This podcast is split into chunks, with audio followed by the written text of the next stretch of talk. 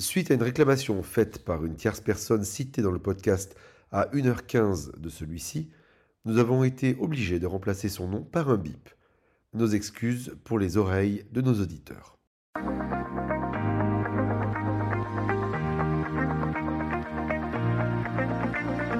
Allez, on commence. Bonsoir à toutes et à tous et bienvenue dans ce live des éclaireurs du numérique. Je suis Damien Douany, accompagné de Fabrice Epelboin. Bonsoir Fabrice. Bonsoir Damien, bonsoir à tous. Voilà, et euh, nous pensons, euh, nous avons par la pensée euh, Bertrand Lenôtre qui ne pouvait pas se joindre avec nous ce soir. Bertrand qui a besoin de se reposer actuellement, donc on pense bien fort à lui. Bertrand, que vous pouvez retrouver d'ailleurs dans notre dernier, je ne sais pas si vous l'avez vu, on a sorti et qui a très bien marché, on a reçu plein de messages super cool. dernier épisode qui est sorti samedi. c'est une, prospective dystopique, comme nous les appelons.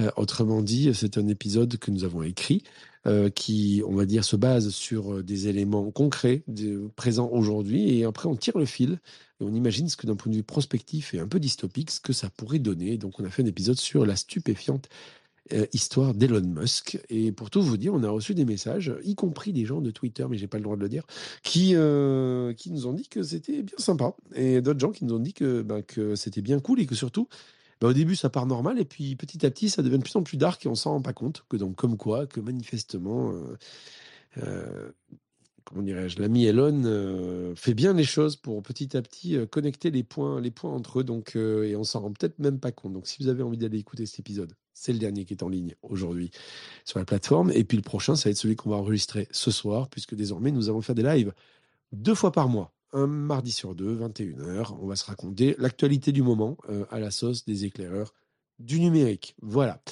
Alors, on va commencer justement avec, ben, je le disais il y a quelques instants, c'est euh, un anniversaire. Peut-être vous allez peut-être nous dire d'ailleurs si vous étiez sur la plateforme à l'époque. Vous savez que vous d'ailleurs, pour les gens qui sont présents là sur le live euh, Space, vous pouvez faire des petites interactions avec des petites émoticône, euh, vous avez la possibilité en appuyant euh, longuement, il me semble bien. Non, vous avez un petit cœur en bas, pardon. En appuyant sur le cœur, vous avez la possibilité après, vous voyez, hop, de faire un petit, un petit logo comme ça. Donc, euh, comme ça, ça vous permet de réagir, de lever la main ou d'intervenir ou de dire que vous aimez, vous aimez pas, que sais-je. Puis vous avez aussi la possibilité, bien sûr, de prendre le micro si vous le désirez. Donc, on va parler des 20 ans de Facebook. Parce que quand même, ça fait 20 ans que Facebook est sorti. Et ça nous rajeunit pas, mon cher Fabrice. Ah, vraiment pas, vraiment, vraiment pas. C'est d'autant plus qu'on était là quasiment, en tout cas au début français de Facebook. Euh, c'était euh, c'était c'était en 2006-2007 hein, mmh, qu'on a mmh, mmh. commencé à euh, analyser un peu Facebook, écrire sur Facebook, parce que c'était une époque où on écrivait énormément, toi et moi. et Facebook était vraiment un sujet absolument central, sauf qu'à l'époque, c'était pas pris au sérieux, mais du tout, du tout. À un point, un point imaginable. Pour les adultes, Facebook était un truc pour les gamins, et définitivement pour les gamins. Et les réseaux sociaux, c'était pour les gosses.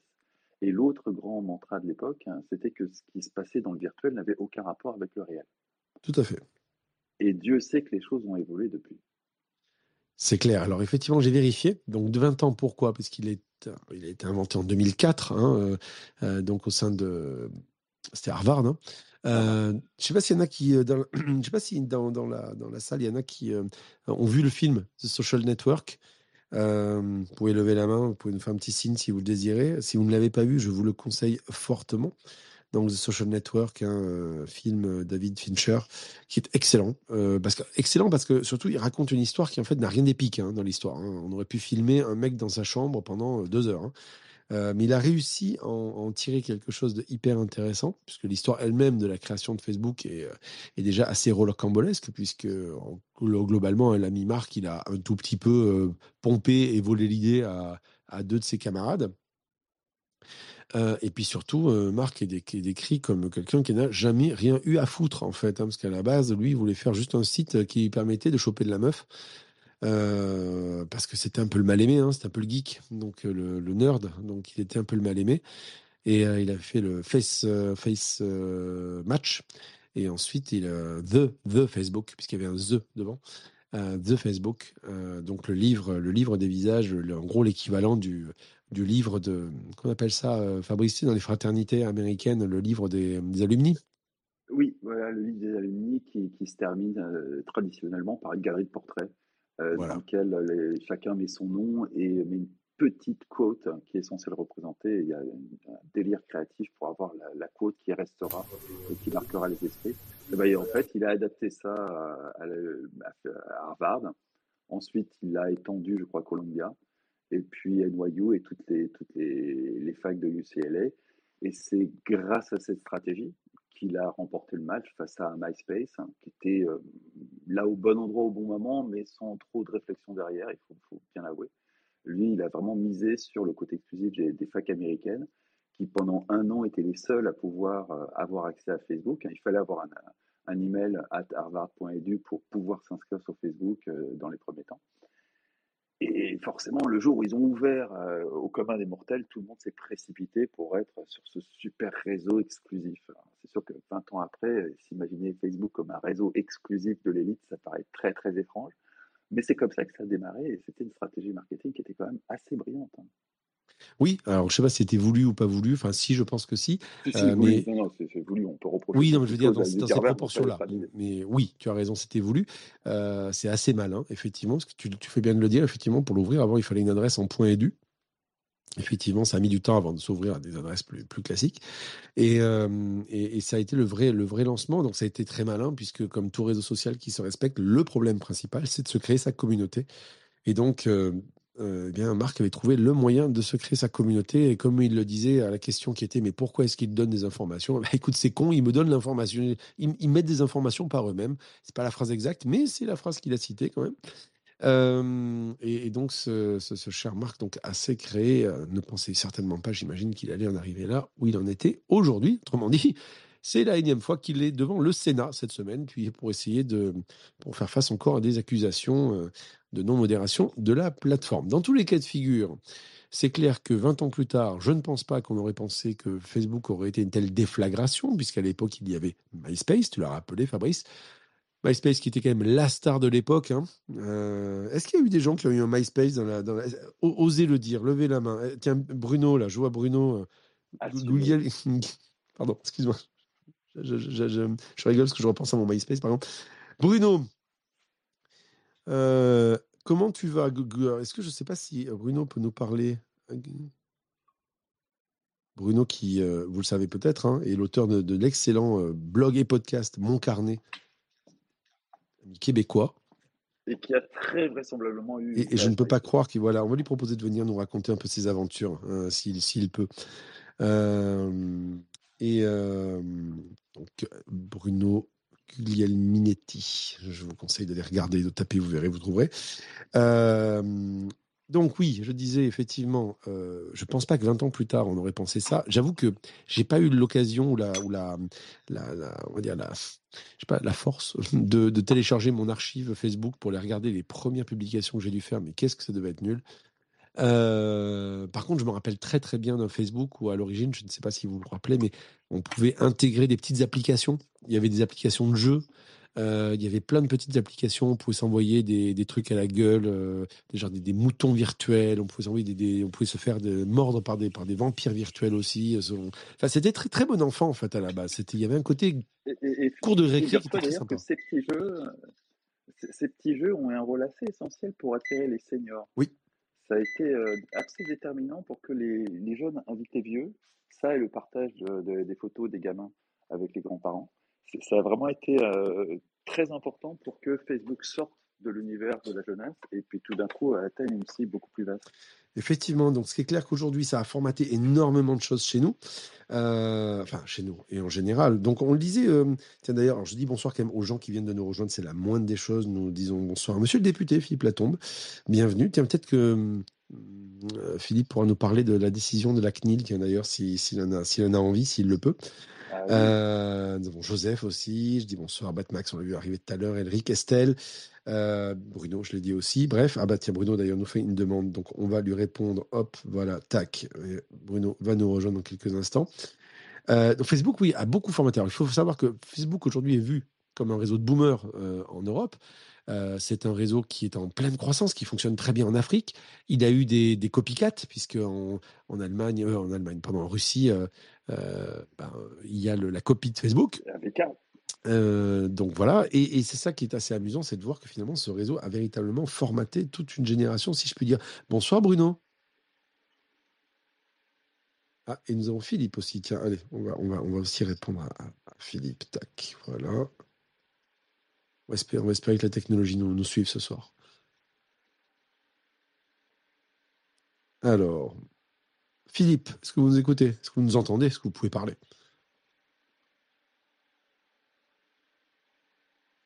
Est-ce que vous m'entendez? Mais oui Oui, Bonsoir à tous. Bonsoir, monsieur le député, comment allez-vous? Eh bien, écoutez, ça va pas mal. Il fait beau, tout va bien. Bon, c'est pas vrai, il fait, il fait pas beau. Mais vous êtes où pour qu'il fasse beau?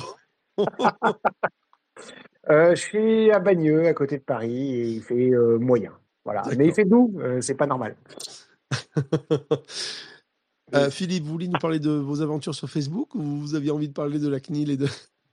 Alors, de- mes aventures sur santé Facebook ne sont totalement inintéressantes pour tout le monde. La décision de la CNIL est un peu plus intéressante, je pense. Mais euh, Alors, est-ce que vous pouvez, rester- est-ce que vous, avez, vous pouvez rester avec nous encore quelques minutes ou pas oui, bien sûr, évidemment. Oui, oui, on, Bon, on verra- oh. on voit ça plus tard. on va, on va en parler dans quelques minutes de Ouais. les manières de, de ce sujet-là. Donc Oh. vous êtes là, c'est parfait. On va juste finir de parler de, de cette histoire de Facebook un tout petit peu. S'il y en a qui ont envie de venir raconter leur, leur, leur sujet de d'anciens combattants, ou bien on passera à autre chose. hein. Donc restez avec nous, euh, Ouais, je reste là. Restez là. J'ai donc Bruno qui effectivement nous demande et on va le revalider. Hop, et normalement, j'espère, ça devrait le faire. Bruno, normalement, tu dois pouvoir ouvrir ton micro. Oui. Vous m'entendez? Oui, bonsoir Bruno. Bonsoir. bonsoir. Tu vas bien, ça fait plaisir de t'entendre. Oui, ça fait très, ça, je vais très bien. Merci pour les bons mots. Mais je t'en prie. Euh, quelle heure il est, tiens, d'ailleurs, euh, au Québec? Euh, 15h22. Très bien. Précisément. Très précisément. Tu voulais nous parler de tes souvenirs de Facebook? Ouais, ou euh, sinon, euh, ben, écoute, euh, je vous écoutais parler de, des temps immémoriaux où il y a 20 ans, il y avait autre chose. Second Life, MySpace. Et c'était, c'était déjà très intéressant. Je pense que la différence, puis vous l'avez mentionné, le fait que de, Face- de Facebook, quand c'est arrivé, le fait que ça a été réservé longtemps sur les campus, je pense que ça a attiré énormément d'intérêt. Et moi, je me souviens qu'à l'époque, je surveillais ça d'un œil. Bon, j'étais à Radio-Canada, alors je ne pouvais pas m'y brancher. Je n'étais pas le, candidat parfait pour eux. Mais aussitôt que ça a été rendu possible, là, je me suis branché. Et évidemment, ben, on sentait que ça faisait très MySpace. Il n'y avait pas vraiment de différence. C'est par la suite que ça a évolué. C'est par la suite que MySpace est, tranquillement disparu dans l'ombre. Mais il existe toujours. Hein. Je ne sais pas s'il y a des gens parmi vous qui ont été faire un tour. Ça existe toujours c'est, c'est bon, une pâle copie de ce que ça a été, mais c'est là encore. Oui, alors tu as entièrement raison, ça a été racheté, ça a été relancé, etc. Il faut juste rappeler que MySpace, c'était quand même la plateforme absolue sur laquelle qui a lancé plein de, de chanteurs. Ouais, c'était la plateforme où il y avait, euh, ben, on mettait sa musique, enfin c'était, c'était l'archétype du rêve du web qui est, je suis inconnu, mais je mets quelque chose en ligne et euh, avec un peu de bol, je vais me faire découvrir. Et enfin voilà, le côté c'est- sérendipité. c'est un euh, peu YouTube avant YouTube, mais seulement en audio. C'est ça, exactement. Tu as entièrement raison. Tu as entièrement raison. Et c'est vrai que bon, ça a été balayé par, euh, Facebook et puis d'autres. Rappelez-vous, ils ont fait une erreur absolument fatale. hein. C'est que du jour au lendemain, ils ont décidé que les profils étaient réservés aux humains et pas aux animaux domestiques. Sur MySpace, il y avait plein de profils de chats et chiens et ils ont éradiqué des milliers de petits chats. Ce qui a été absolument fatal, il y a eu une grosse migration sur Facebook qui, lui, euh, était très clair dès le départ. hein. Il fallait avoir son vrai nom, son vrai prénom et pas de chien. Euh, mais au moins c'était clair. Alors que sur MySpace, le, carnage d'animaux domestiques avait vraiment provoqué un, grand, un grand exil vers Facebook. Fa- Facebook a quand même profité d'erreurs de, complètement idiotes de la part de MySpace, qui était dès le départ un espace beaucoup plus délirant, beaucoup moins normé, beaucoup plus fantaisiste que Facebook, qui était quand même une mise en page systématiquement la même, celle de Facebook, là où MySpace permettait de personnaliser à la façon d'un Skyblog. Oui, hein. alors ça, clignotait beaucoup, mais effectivement, on pouvait, ça faisait très arbre de Noël. Oui. Mais, euh, mais ce qui est très clair, c'est d'ailleurs Batmax nous le dit, j'ai vécu au Maroc et Facebook, c'était une énorme porte d'entrée numéro une sur le web pour les gens et aussi pour tous les commerces et les boîtes. Et tu as raison, puisque c'est aussi le cas euh, en France, toujours, puisqu'on l'oublie. Euh, je, je vais tout vous dire là. Mais, mais, le Maroc est, très spécifique. Enfin, le Maroc, l'Afrique du Nord est très spécifique parce que eux, la massification de l'accès à Internet a été concomitante avec l'arrivée de Mmh. Facebook. Donc ça a été vraiment une ruée de tout le monde, toutes les classes d'âge sur Facebook, là où à la même époque en Europe, c'était considéré comme un truc de gamin et les adultes n'allaient pas sur Facebook au Maroc, en Tunisie, c'était pas du et tout. tu la fais même bien de le dire. euh, tu fais bien de le dire. J'ai replongé dans des archives de journaux de l'époque qui disaient. euh, alors c'est rigolo parce que quand vous faites le parallèle avec l'IA aujourd'hui et ChatGPT dans les entreprises, vous aviez une entreprise sur deux qui, disait qu'ils ne qu'ils allaient verrouiller l'accès à Facebook pour ne pas faire chuter la productivité. 20 ans plus tard, je trouve ça assez euh, savoureux. euh, Mm. Comme, comme, euh, Oui, comme information parce que finalement vous vous rendez compte qu'il n'y a pas eu de grand collapse, hein, on s'est pas- on s'est pas effondré, mais euh, on, on- voilà, enfin, oh, quoique, oui effectivement, mais dans tous les, bon, attends, on a- survécu au, au bug de l'an 2000, on a survécu aux réseaux sociaux, on va savoir ce qui va se passer. Euh, et justement, ce que disait Batmax il y a quelques instants, euh, et je vais te poser la question en quelques instants, Bruno, c'est comment ça se passe au Québec, mais en France, ça continue à exister. Ce qui est assez intéressant, moi je le vois bien, puisque il y a quelques instants, Phi- Philippe Latombe nous disait qu'il était à Bagneux. Euh, pour vous dire, moi j'ai migré dans l'Oise, dans un petit village. Ce qui est assez amusant, c'est dès que vous sortez du tropisme parisien, alors il n'y a peut-être pas que des Parisiens ce soir, hein, mais dès que vous sortez d'un tropisme de grande ville, notamment parisienne, euh, eh bien vous vous rendez compte que tout le monde est encore sur Facebook. Moi personnellement, mon petit village, les gens sont sur Facebook, le maire répond aux gens sur Facebook, les citoyens se parlent sur Facebook, le boucher poste sur Facebook ce qu'il a le plat du jour et, ça reste et c'est pareil dans plein de petites villes, de, plein de petits villages ou petites villes autour. Facebook reste vraiment un centre vital pour beaucoup beaucoup de gens et c'est aussi, on l'oublie, même si Instagram aujourd'hui est en train de prendre le pas, un lieu où qui a remplacé beaucoup de pages Facebook, de pages web pardon, pour des petits commerçants qui ne savent pas comment créer une page web et qui se disent qu'ils peuvent communiquer en, à minima en postant des contenus sur la, sur la page. Est-ce que Bruno, au Québec, la, ça a été ou c'est la même chose? Oh, ça a été euh, la même chose, ça l'est toujours. C'est amusant parce que euh, sans- le 4, euh, le vendredi euh, passé, je participais à une émission euh, télé ici, euh, genre le, le- le- le 20h chez vous. Et euh, il y avait juste avant mon intervention, pour mettre ça en contexte, euh, les, les 20, les 20 ans de, de Facebook, il y avait un topo et dans lequel ça se terminait, euh, il y avait des jeunes qui disaient Ouais, mais de toute façon, Facebook, c'est un truc de baby boomer. ça coupe et là, j'arrive sur le plateau. Et, euh, et, et c'est ça, c'est- pour les jeunes, euh, Facebook, ça demeure un endroit où c'est leurs parents puis leurs grands-parents qui sont là, sauf qu'ils sont quand même actifs parce que c'est là où ils contactent justement ces gens-là et les commerçants sont toujours là. Et hum, veut, veut pas, hein, si c'est 3 milliards d'utilisateurs à travers la planète, euh, chez nous, c'est la moitié, c'est même un peu plus que la moitié des Québécois qui sont branchés sur Facebook, ça demeure l'endroit, le navire amiral où les entreprises sont pour garder un lien avec, euh, avec la clientèle.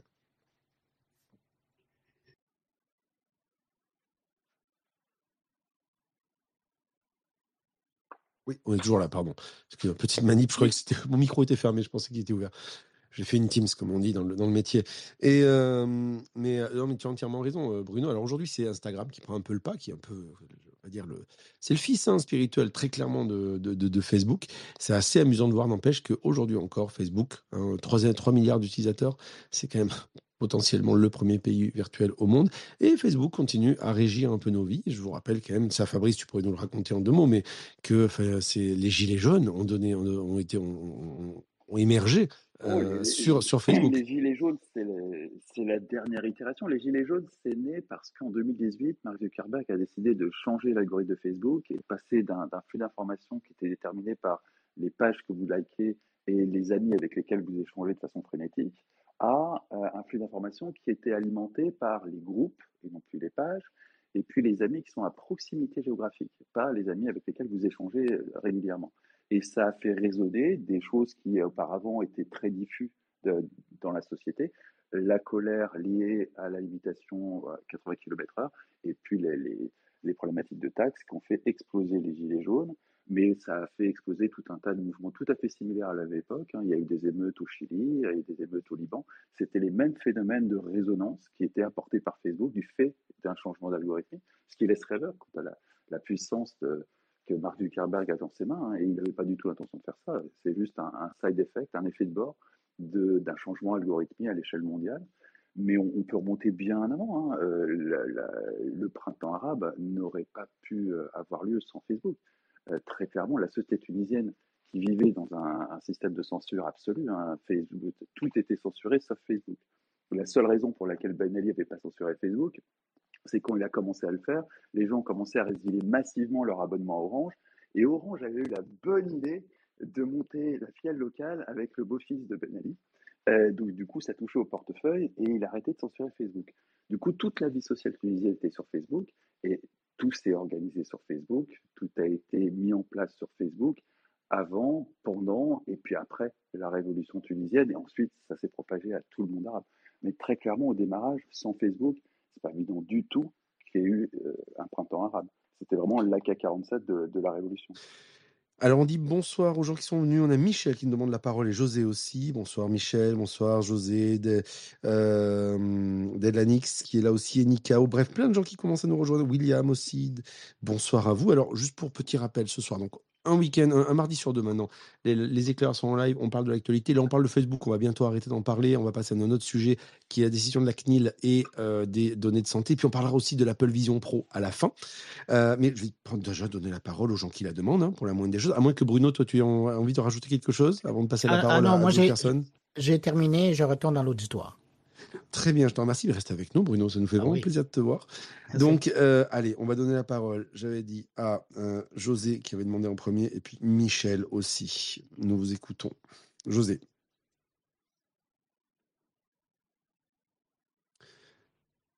José. Ton micro est fermé, José.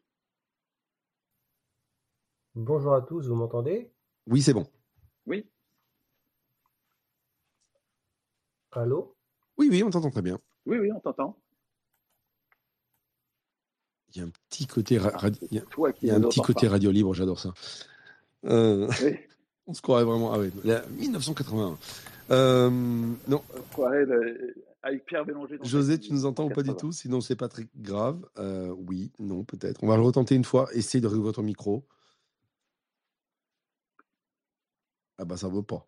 Alors, le mieux dans ces cas-là, José, c'est de sortir de la room et de revenir dans quelques instants. On va passer la parole à Michel, euh, qui nous a rejoint. Michel Lévy, Provençal. Bonsoir, Michel. Salut, salut, salut. Ça fait plaisir de vous entendre. Mais de même. Euh, je rebondissais sur ce que disait euh, Fabrice sur le printemps arabe et les réseaux sociaux pour témoigner d'une petite histoire. à l'époque, c'était un peu avant le printemps arabe. Euh, je dirigeais le digital de France 24 euh, et, je me souviens que une des stratégies que j'avais proposées à la direction à l'époque, c'était d'investir massivement sur les réseaux sociaux, en l'occurrence Twitter et Facebook. Et je me rappelle, j'avais eu un budget pour ça, donc on avait fait des jeux, on a fait. Et on a acquis en l'espace de quelques mois seulement, je crois qu'on a été l'un des premiers médias euh, présents sur Facebook en termes de taille. On a acquis le premier million de euh, followers euh, sur Facebook au moment du printemps arabe. Et il faut savoir une chose, c'est que les printemps arabes ont été, euh, comme le disait Fabrice, hein, énormément poussés par Facebook. Il s'avère que France 24 était à l'époque, alors je ne connais pas les audiences aujourd'hui, mais à l'époque très écouté dans le Maghreb. Et ça a été un, élément euh, clé. Alors, je sais pas si... je peux, si je peux me permettre juste cette petite parenthèse, Michel, il s'avère que France 24 était le seul média français à ne pas censurer le début de la révolution. C'est exactement ce que j'allais rajouter. Avec, avec Rue 89, dont, tu es l'un des cofondateurs du Oui. Euh, donc, donc, oui, ça, a eu un rôle massif pour le printemps arabe, en termes de crédibilité de la chaîne, c'était. Pour un binational euh, franco-marocain, euh, c'est un comble. Euh, mais c'est un, c'est un vrai, ça a été un vrai sujet pour la rédaction, ça a été un vrai sujet pour la direction de savoir comment on devait adresser la problématique de cette. à l'époque, hein, c'était vu comme une potentielle révolution, hein, de cette révolution au vu de l'impact qu'avait la chaîne, non pas simplement à l'antenne, mais sur les réseaux sociaux, avec tous les messages, les commentaires, euh, en fait tout ce qui se passait euh, et qu'on maîtrisait pas. Donc euh, c'était juste pour souligner ce point-là. Et effectivement, ça m'a rappelé en t'écoutant, Fabrice, à quel point Facebook a eu une, une influence majeure à cette période de, de, l'histoire du Maghreb. Oui, ça, a quand même fait tomber trois dictatures. Hein. Ben Ali, si, si. Allô, est-ce qu'on m'entend son nom au Yémen. Hein. Oui, José, ça marche José, cette fois-ci. on t'entend. Mais visiblement, tu ne nous entends pas. Non, toujours pas. Oui, effectivement, c'était. euh, alors, tu as raison, puisqu'à l'époque, euh, je rappelle, Michel, tu étais au Digital de France 24, tu t'occupais des observateurs, notamment. hein. Euh, tu me dis si je me. Si je me- Ah oui, Ah, ouais, ouais. Les observateurs, et pas que les observateurs, il y avait aussi les... Là, il y a un écho. Il y avait aussi euh, les réseaux sociaux, il y avait les applications web. Mais en fait, le- les observateurs avaient un peu d'impact euh, à l'époque sur... euh, à l'époque du printemps arabe. Mhm. C'était vraiment les réseaux sociaux, et en particulier Facebook, qui a eu euh, Et avec, un une- effet... euh, avec une clé, c'est qu'en fait, il n'y avait pas d'algorithme. Donc, en fait, le, le, le reach euh, était peut-être pas de 100%, mais en tous les cas de figure, déjà, il y avait peu de monde et il n'y avait pas d'algo. Donc, par conséquent, euh, bah, en gros, euh, on voyait tout ce que les gens se racontaient. Euh, C'était ça qui était assez magique. Le, le- reach, le reach était facile. Et puis, en face, en Tunisie, ils avaient une population qui était très éduquée en matière d'informatique, très apte à saisir de ce genre d'outils et très apte à les détourner pour en faire un usage politique. Parce que vraiment, tout se passait sur Facebook là-bas. Absolument tout. Il n'y avait rien d'autre. hein, Absolument rien d'autre. Donc, c'est aussi bien la, la drague que le petit commerce, que la vie culturelle, que la vie politique, que la découverte de la liberté d'expression. Tout se passait sur Bonsoir, est-ce que l'on m'entend? Alors, José, on va essayer une dernière fois, voir si ça Oui. fonctionne ou pas avant de passer à un autre sujet. Euh, José, est-ce que oui, nous t'entendons, mais est-ce que toi, tu nous entends? Et toujours pas. Alors, on va donner la parole, juste pour finir ce sujet-là, à Enikao qui nous l'a demandé. Euh, et puis après, on va continuer. On va, on va, on va, on va parler d'un autre sujet qui n'a rien à voir, mais c'est ça le principe du live des, des éclaireurs. Euh, bonsoir, Nicolas. Oui, je vous entends. Bonsoir. Bonsoir, José. Ah, mais- tu vas attendre? José, oui.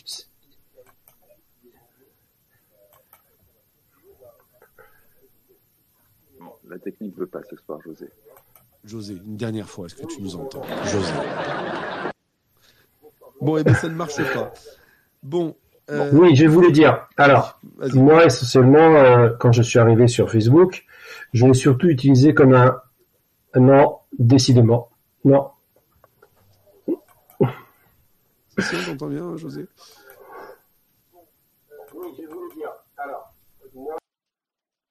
Eh bien, ça ne marche pas. Bon, Bon, eh ben, ce ça sera pour une prochaine prochaine fois. Nico. Amis du soir, bonsoir. Il y a toujours un chieur qui vient foutre la merde et dire tout ce qui va pas. Je voudrais rappeler qu'en fait, Facebook a réussi quand même un coup extraordinaire, c'est de n'être jamais responsable. C'était tout le truc, je vous rappelle qu'il y a eu, avant Facebook et, à l'époque des blogs, la question du faut-il faire de la modération a priori ou a posteriori. Et Facebook se juge toujours irresponsable en s'appuyant sur la communauté, c'est-à-dire que c'est à nous d'être les dénonciateurs des mauvais comportements et c'est à nous de faire du signalement. Ce qui pose des problèmes, c'est qu'au fur et à mesure, Facebook a dû faire face à des choses un peu incroyables et parfois un peu sales. Il faut voir euh, cette semaine les réactions très délicates de Mark Zuckerberg face à un sénateur qui met en difficulté sur la question de l'impact des réseaux sociaux, notamment Instagram, mais aussi Facebook, sur euh, des personnes qui étaient peut-être dépressives et qui en ont fini avec leur jour. Et il se retrouve dans une salle où il y a les parents qui montrent les photos de leurs enfants décédés. Et il est, il est très mal à l'aise.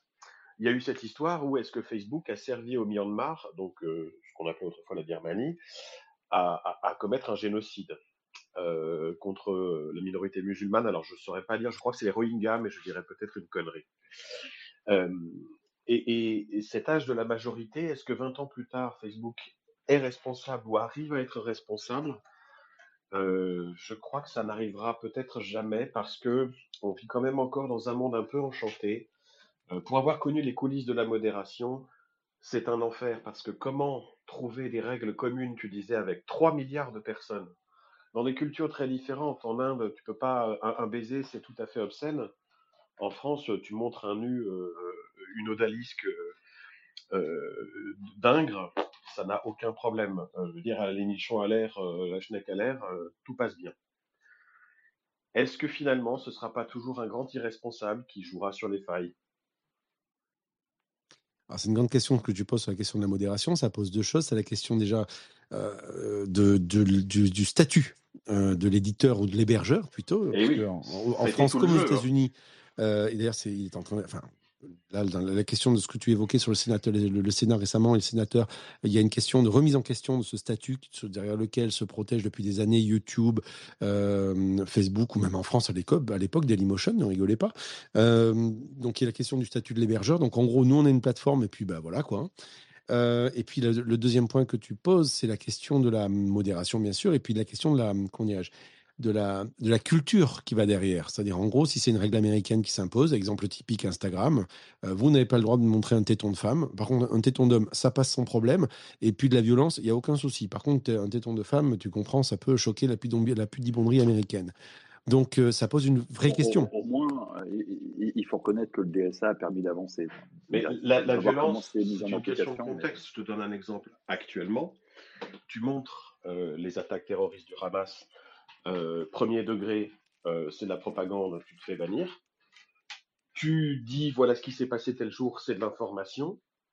Et tu montres le truc en, en, montrant ah mais qui a fait ça? Et tu mets derrière une musique de Benny Hill, c'est de la parodie. Tu vois bien qu'en fait tu as montré trois fois la même chose et qu'il y a un problème de contexte. Tu as entièrement raison. Et ça, c'est pas prêt d'être réglé euh, à, venir. Dans tous les cas de figure, on va avancer un peu sur ce sujet, parce que là, on a pas mal parlé de Facebook. C'était pas l'idée de faire un numéro spécial Facebook ce soir, ni de se remémorer nos souvenirs d'anciens combattants. Mais c'était histoire de se rappeler quand même que Facebook, en 20 ans, a quand même particulièrement marqué nos esprits, nos usages, euh, notre manière de faire, puisque c'est quand même le premier réseau social massif qui, euh, qui s'est installé. Euh, dans nos vies, dans nos ordinateurs, dans nos téléphones, et euh, qui a façonné énormément nos vies aujourd'hui, et qui certainement fait que euh, TikTok existe peut-être parce que Facebook a existé ou existe toujours. Donc ça pose beaucoup de questions, on pourra en parler des heures. Je vais donner la parole à Philippe qui voulait peut-être nous parler de ça, sinon on va glisser vers un autre sujet qui va l'intéresser beaucoup. Philippe Latombe. Bonsoir à tous. Non, mais alors je ne vais pas dire que je suis jeune, donc euh, j'ai pas, voilà, que Facebook c'est pas mon truc. Mais euh, il y a eu des choses qui ont été dites euh, à, forte à forte raison. Je pense que sur les dans la partie rurale de la France, Facebook reste vraiment une capacité à pouvoir proposer des des pages web en fait. Et je mmh pense qu'il ne faut pas qu'on oublie ça. Euh, en Vendée, c'est vraiment le cas. Et donc, euh, je pense qu'il faut qu'on pense que Facebook sert aussi à ça, c'est faire des pages web beaucoup plus faciles que ce qu'on pouvait faire autrefois. Et puis sur la modération, DSA, DMA, on pourra en discuter pendant des heures. Euh, c'est voilà, un sujet qui n'est pas épuisé, qui ne sera pas épuisé avant très longtemps. Moi, je pense que très clairement, les CGU aujourd'hui, les conditions générales d'utilisation, ne sont pas paroles d'évangile et qu'il faut qu'on arrive à les, pouvoir les moduler en fonction des zones dans lesquelles on est, parce qu'on n'a pas tout à fait les mêmes valeurs que les Américains ou les Indiens ou les Chinois. Voilà. Ouais, c'est le, vrai sujet. Euh, et c'est vrai très juste, parce que moi je donne mon point de vue. Enfin, je veux dire, tu parlais de Vendée, hein, euh, Philippe. Euh, effectivement, moi je suis dans l'Oise, c'est pas non plus hein, le, truc perdu, mais le moins de petits bourg à sa page Facebook et le maire interagit dessus et, les gens sont contents. C'est, Attention, si tu dis que la Vendée c'est perdu, ça va pas aller. J'ai pas dit ça. Ce que je veux dire, c'est que on, J'ai pas dit ça, mais je veux dire qu'en en, termes de zone d'attraction, tu vois, euh, l'Oise, c'est pas loin de Paris, on pourrait dire ça, tu vois, par grosse approximation pour beaucoup, tu vois. On a le château de Chantilly qui est pas loin. Il y, a, le président qui est venu il y a pas longtemps. Donc, je t'en veux pas, t'inquiète pas. J'espère, je te remercie. Justement, bah, tiens, comme, comme Philippe euh, Latombe, député, euh, euh est, euh, avec nous, on va parler d'un deuxième sujet dont on voulait parler ce soir, donc on avait annoncé, qui était la question de la décision de la CNIL de, de dire, en gros, pour faire très simple, hein, que euh, bah, la décision de mettre les données euh, de santé des Français euh, sur du, cloud Azure, eh ben, Microsoft, bah, finalement, ça pose pas de problème. c'est un sujet qu'on a abordé, d'ailleurs avec, avec, Philippe Laton, dans, un, dans, un, épisode précédent des éclairs du numérique, qu'on a adressé plusieurs fois. dans, dans, les éclaireurs. on va pas vous refaire la genèse du HDH, hein, le Health Data Hub, même si peut-être que Fabrice peut nous le faire en deux, en deux minutes, pour ceux qui ne sont pas vraiment au courant. On a fait une conférence, euh, on a même fait une, conférence dystopique à l'Assemblée nationale euh, pour parler des, données de santé. C'est un, vieux lot de mer des éclaireurs de numérique.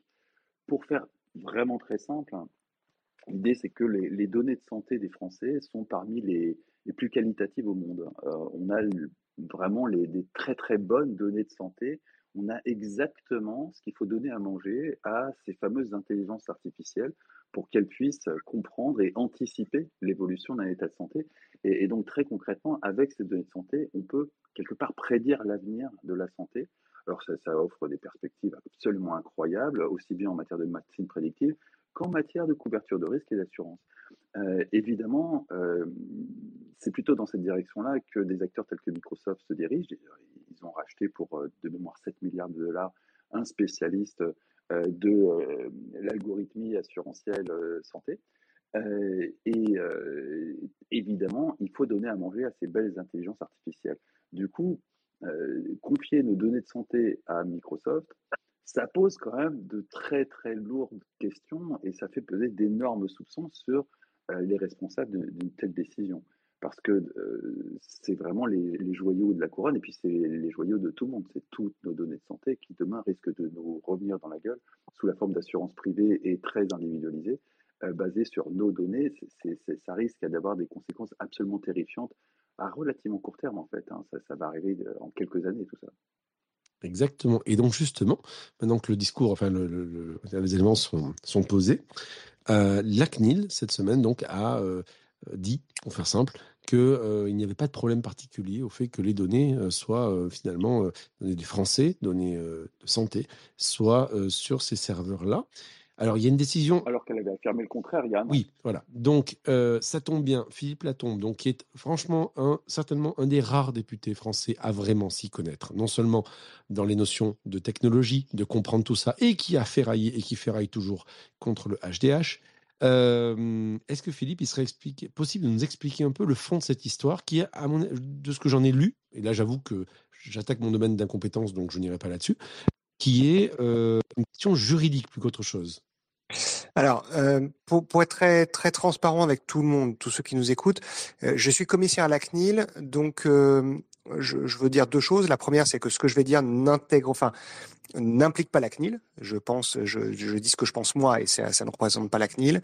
La deuxième, c'est que sur cette décision, je me suis déporté pour éviter tout conflit d'intérêts pour deux raisons. La première, c'est que j'ai attaqué le Data Privacy Framework, qui est le euh, l'accord d'adéquation avec les États-Unis euh, en, en, septembre. Et donc, euh, dès qu'il y a un dossier avec des possibilités de transfert aux États-Unis, je me déporte à la CNIL. Et la deuxième, c'est que vu mon passif avec le HDH, je ne voulais pas apparaître comme étant un de celui qui est jugé parti.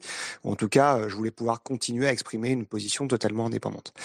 Euh, en ayant dit ça, euh, je pense qu'il faut, vraiment lire la décision de la CNIL. La décision de la CNIL est une décision qui est juridiquement très claire, très, posée, très détaillée. La CNIL dit je n'ai aucun moyen juridique de m'opposer au choix du Hub. Elle le dit pour deux motifs. Le premier, c'est que euh, avec le Data Privacy Framework, nous n'avons pas le choix que de permettre à des entreprises américaines de pouvoir traiter des données sensibles, puisqu'ils ont le même niveau d'équivalence, d'adéquation, euh, de traitement entre les données euh, telles qu'elles sont traitées en Europe et celles qui sont traitées aux, États-Unis. Et le deuxième point, c'est que la CNIL dit, ben, moi je suis un organisme juridique, je, je, je, je, vois les choses de façon juridique, et il y a un rapport de l'administration qui me dit qu'il n'y a aucun prestataire français ou européen qui est en capacité de rivaliser avec ce que propose Microsoft. Et c'est sur la base de ces deux euh, préambules, préalables, que la décision de la CNIL a été, a posée. Pour autant, à chaque fois que c'est possible, la CNIL dit il y a beaucoup de choses qui ne vont pas. La première, la CNIL dit depuis le début, on nous avait promis du cloud souverain et la, la promesse n'a jamais été tenue. C'est le premier point. La deuxième, elle dit, mais le DPF autorise euh, le transfert aux États-Unis d'un certain nombre de données, mais elle n'empêche pas les autorités américaines et notamment les agences américaines d'avoir accès aux données.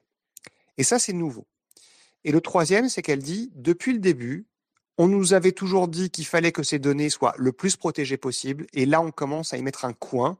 Et donc, juridiquement, nous avons des interrogations. Et elle utilise la seule marge de manœuvre qu'elle a, c'est que le, le Health Data Hub et donc euh, l'ensemble de l'administration avait demandé une autorisation de 10 ans à la CNIL. Et la CNIL dit, bah, dans votre rapport, vous dites que d'ici trois ans, des Européens ou des Français pourraient être au niveau des Américains, donc on limite votre autorisation à trois ans. elle a utilisé la seule marge de manœuvre qu'elle avait. Ça montre bien son, j'allais dire ça, son, comment dire, son, son, mécontentement. Elle, plusieurs fois, elle dit Je m'inquiète d'eux, euh, nous nous soucions d'eux, nous pensons que ce n'est pas forcément la meilleure des solutions. On sent bien le malaise de la CNIL. Elle a été obligée de prendre une décision en droit, et c'est pas une décision qui est vraiment intrinsèquement celle de la CNIL. Voilà. Et donc, à ce titre-là, il faut qu'on se pose des questions sur notamment le DPF, mais ça, ça c'est un combat personnel. Euh, j'ai attaqué le DPF devant le tribunal de l'Union. Euh, je pense qu'il faut maintenant qu'on challenge la décision de la CNIL euh, à l'aune du Conseil d'État avec une question préjudicielle devant la Cour de justice de l'Union pour invalider le, DPF, qui est la base juridique de la décision de la CNIL. Voilà. En synthèse. Si, je peux me permettre d'ajouter un petit, un petit peu de poivre à cette juste colère, mes contenus. Euh, ce qui va se passer dans les trois ans qui viennent, c'est que les spécifications du Web Hub vont euh, tirer parti de spécificités du cloud Microsoft de façon à ce que le projet soit verrouillé et qu'on ne puisse plus passer à autre chose que du Azure euh, d'ici à trois ans. Bah, exactement. Alors c'est l'autre point, ce qui est un point très politique sur ce coup-là. Et là, je reprends ma casquette de député, c'est que le, le Hub a fait le choix de Microsoft sans appel d'offres dans une époque un peu particulière qui était celle du Covid, on nous a expliqué, et on a expliqué au Parlement à deux reprises, à l'Assemblée et au Sénat, par deux ministres différents, le ministre de la Santé et le ministre du Numérique à l'époque, Cédrico et Olivier Véran, que ça allait basculer dans les 18 mois sur un cloud souverain. Ça a été dit au Conseil d'État à l'occasion du référé qui avait été déposé par Interop sur, même, sur cette même décision. Et ça fait déjà plus de deux ans que ça aurait dû basculer sur du souverain. Il y a un an et demi, quelques, quelques mois après la date butoir, j'avais interpellé le, gouvernement qui m'avait rappelé que oui, le Hub allait basculer sur du cloud souverain, mais qu'il fallait un peu de temps et que donc c'était prévu dans sa feuille de route au trimestre 3 2025. Et là, dans la décision de la CNIL qui reprend en fait le rapport, parce que le rapport n'est pas officiel euh, de la mission de l'administration, on dit que le LZAE basculera sur du souverain à horizon trois mois, à horizon pardon trois ans. Donc 2024 plus euh, trois ans, ça fait 2027. Donc on est en train de nous enfumer depuis des années sur le fait que ça va basculer sur du souverain et en fait on bascule jamais sur du souverain. Et là, il y a vraiment une grosse colère du politique que je suis parce que je dois assumer le fait d'être politique euh, et pas simplement euh, représentant ou en tout cas euh, amoureux de la tech. Mais il y a, y a un aspect politique où on nous a menti à l'Assemblée comme au Sénat que l'administration fait tout pour bloquer les choses et qu'aujourd'hui nous avons une politique de l'administration qui est totalement dirigée vers les GAFAM. Et deux d'entre eux, Amazon Web Services pour la partie startup, medical startups, et Microsoft sur la partie données publiques et notamment les données de santé publique. Et ça, c'est inacceptable parce que effectivement, comme on l'a pu, on a pu le dire depuis des années, parce qu'on est plusieurs à le dire à l'Assemblée comme au Sénat, on n'est pas très nombreux, mais on l'est. Je pense à Catherine Morin-de que j'aime beaucoup et qui fait un énorme boulot au Sénat. Nous savons que l'intelligence artificielle va avoir besoin de ces données. Et effectivement, comme ça a été dit tout à l'heure, les données du SNDS, donc en fait de la base de la CPAM, sont des données qui sont en longitude et en latitude de très bonne qualité. Nous avons les données des Français depuis des années sur la totalité des Français et nous avons des données qui sont calibrées. C'est-à-dire que nous savons exactement par le SNDS qui a subi quel traitement pour quelle maladie et pourquoi. Et même éventuellement par qui. Donc on est en capacité de savoir si les gens ont été traités par des spécialistes du début jusqu'à la fin, ou s'il y a eu un passage par des généralistes, puis des spécialistes, puis des généralistes. Et donc on a la capacité d'avoir une, prédiction des maladies, de, l'état de santé qui est absolument phénoménale. Et c'est le gros avantage de la France. On est un pays très administratif. On a rendu administratif ces données. Là, on les a fait rentrer dans des, dans, tamis euh, très clairs. C'est-à-dire qu'on a tout codifié, tout est nickel. Et donc, il n'y a qu'à se servir. Et aujourd'hui, l'administration voit ça comme étant, ben oui, mais si on utilise euh, un prestataire français européen, ça nous coûtera peut-être un peu plus cher. Et puis, euh, on aura besoin d'y mettre un peu plus de ressources parce qu'on n'a pas la profondeur de champ d'AWS ou de Microsoft. Oui, très bien. Sauf que vous êtes assis sur une mine d'or. En fait, vous êtes assis sur un patrimoine et pas sur des flux. Et ce patrimoine-là, il faut qu'on le préserve. C'est l'esprit qui a, qui a prédominer dans la construction de la sécurité sociale et d'un certain nombre de choses. Et ça, aujourd'hui, l'administration s'en fout. Elle voit que les coûts à court terme. Elle est uniquement dans la vision de ça va me coûter trop cher, donc je ne veux pas. Bah oui, mais ça, Euh, ça se vend. remarque, que c'est- vraiment- Euh, moi, j'ai vu Pas- passer pas- des pas- réactions d'acteurs français comme Clever Cloud qui, qui ont dit en gros, euh, c'est pas qu'on est plus cher, c'est qu'on n'a pas eu l'occasion de présenter une offre ou qu'on n'a pas été consulté ou qu'on n'a pas eu l'occasion de monter un consortium. En gros, on a été mis sur la touche dès le départ, en fait, voire même avant. Alors, ils ont raison. Il y a eu un consortium qui a été proposé au gouvernement. J'en étais le témoin. J'ai assisté à la réunion qui a proposé le consortium. Donc, je, je- peux, je, peux, je peux le dire de façon très claire. Il y a eu un consortium de tous les clouders français et de ceux qui peuvent donner de la puissance de calcul qui a été fait au gouvernement et rien n'a été fait. Et ce qui se passe, effectivement un vrai problème, c'est qu'il n'y a jamais eu de cahier des charges, il n'y a jamais eu d'appel d'offres.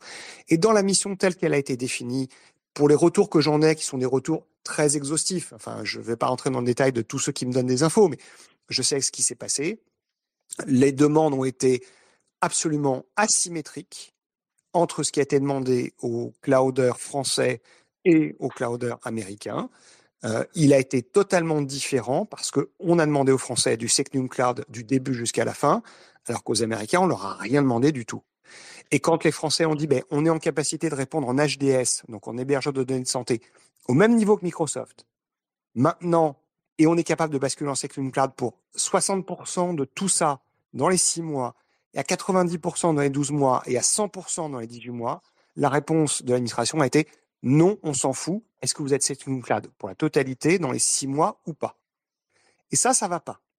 Et ça, c'est un truc que j'avais dit au, alors, désolé, mais Babette est plus là depuis, euh, depuis quelque temps, mais j'avais écrit à, Elisabeth Borne euh, fin décembre en disant, ça commence à sentir le roussi, est-ce que vous pouvez faire quelque chose?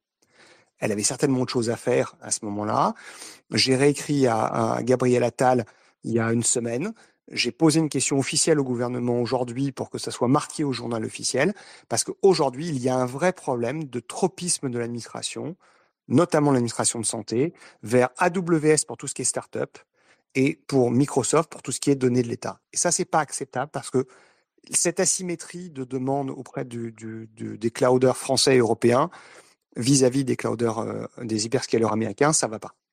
Alors, justement, on va deux petites choses. D'abord, on va donner la parole à Estelle qui la demande depuis un petit moment.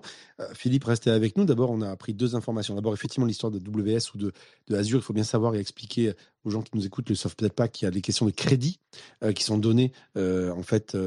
Typiquement pour les startups, AWS donne énormément de crédits d'usage sur leurs machines et donc c'est un moyen de les loquer, de les verrouiller, puisqu'une fois que vous êtes dessus, bah, c'est très difficile de, de migrer ailleurs. Donc ça, c'est un point aussi qui est très embêtant ou gênant avec les, les hyperscalers. On va recevoir peut-être dans quelques instants, s'il vient nous dire un petit coucou, Quentin Adam de Clever Cloud, euh, qui euh, devrait essayer de passer, de s'extraire du Ah bah, repas où parfait. il est, et il va passer nous dire un petit coucou.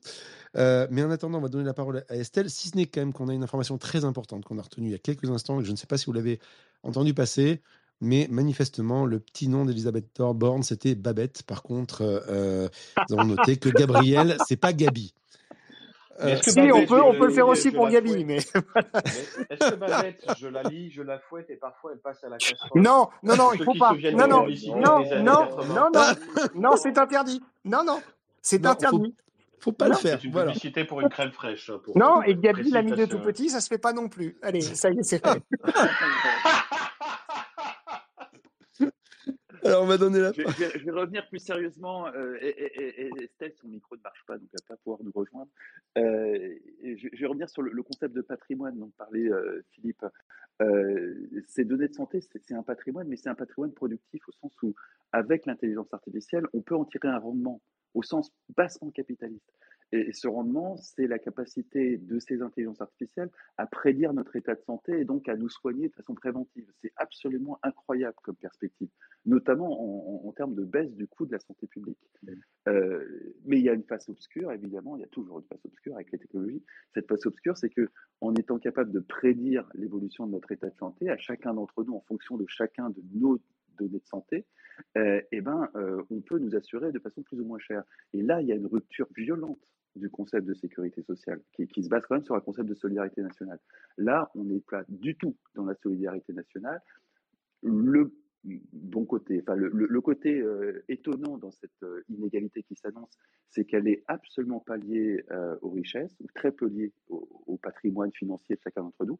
elle est liée au, patrimoine santé de chacun d'entre nous, et ça, ça, dépend de plein d'autres choses que notre compte en banque. Mais malgré tout, c'est une forme d'inégalité, appelons-la génétique, qui, qui va nous tomber dessus très pour, rapidement. Pour, aller dans ce sens-là, alors je ne sais jamais si c'est le Danemark ou la Suède. Le Danemark ou la Suède, l'un des deux, et il faut qu'on retrouve l'article, les articles, euh, ont commencé en traitant avec de l'IA les données de santé de leur système d'assurance maladie, sont capables de prédire la mort de leurs habitants de leurs habitants, de, de leurs citoyens. Et ça n'a pas été rendu public à l'ensemble des citoyens parce que justement, ça allait créer de la peur. Mais il y a eu une tentative de l'administration de prédire la capacité à prévoir la mort de leurs citoyens et en fonction des maladies. Et ça, aujourd'hui, il faut qu'on se rende compte que l'IA appliquée à des données de santé qui ont été traitées, qui ont été raffinées, qui sont de très bonne qualité, on est en capacité de pouvoir prédire énormément de choses. On est capable de prédire les conséquences, les effets secondaires d'un traitement, comme on est capable de prévoir la suite du traitement d'une personne. Et donc, ça veut dire qu'on est aussi dans une question, mais on, pourra le voir avec l'éducation sur l'IA, mais c'est pas le sujet, mais là, on est sur la, médecine. Mais euh, comment est-ce que les médecins doivent annoncer la suite d'un traitement à une personne qui est atteinte d'une maladie? Est-ce qu'elle va se transformer en maladie euh, de long terme? Avec quel type de traitement Avec quel type de conséquences Et donc, ça va poser des questions sociétales très fortes au-delà des questions de finances publiques, parce que celles-là, elles sont vraiment euh, puisqu'on est en déficit budgétaire euh, à bloc, il faut qu'on se pose un, certain nombre de questions. Et on a besoin aujourd'hui de pouvoir dire à nos concitoyens qu'on est en capacité de maîtriser ça et pas de le laisser à des sociétés capitalistes extérieures, en dehors de l'Europe et surtout américaines. Et je pense que Madame Michu, aujourd'hui, elle a absolument pas envie que ces données de santé partent à l'extérieur. Et on le voit de façon très claire avec les deux fuites de données monumentales qu'on a depuis 48 heures sur les données de tiers payants des sociétés mutualistes euh, de type Humanis, etc., via Medis euh, et, autres. On a une vraie inquiétude sur la fuite des données de santé. Et euh, aujourd'hui, nous avons besoin de maîtriser vraiment cette espèce de, de patrimoine et ça a été dit productif. Si on reste capitaliste, on est vraiment dans quelque chose qui nous permet de pouvoir faire des économies tout en améliorant la vie et le, l'environnement des, des, patients, donc de nos concitoyens. Euh, Philippe, euh, pour, savoir répondre, pour répondre effectivement à la question, euh, la suite d'un traitement ou autre, un petit chatbot et hop, ce sera réglé. C'est horrible à dire. Mais euh, bon, euh, par contre, j'ai une question. Euh, tout moi, j'ai une question de Michel, qui était avec nous, là, qui est dans la, dans la room, Michel Lévy Provençal, qui nous dit sur le chat, parce que pour information, il y a un chat, en fait, il faut que vous le sachiez. c'est pas vraiment un chat, c'est plus, en fait, vous envoyez des DM, enfin, des, plutôt des tweets.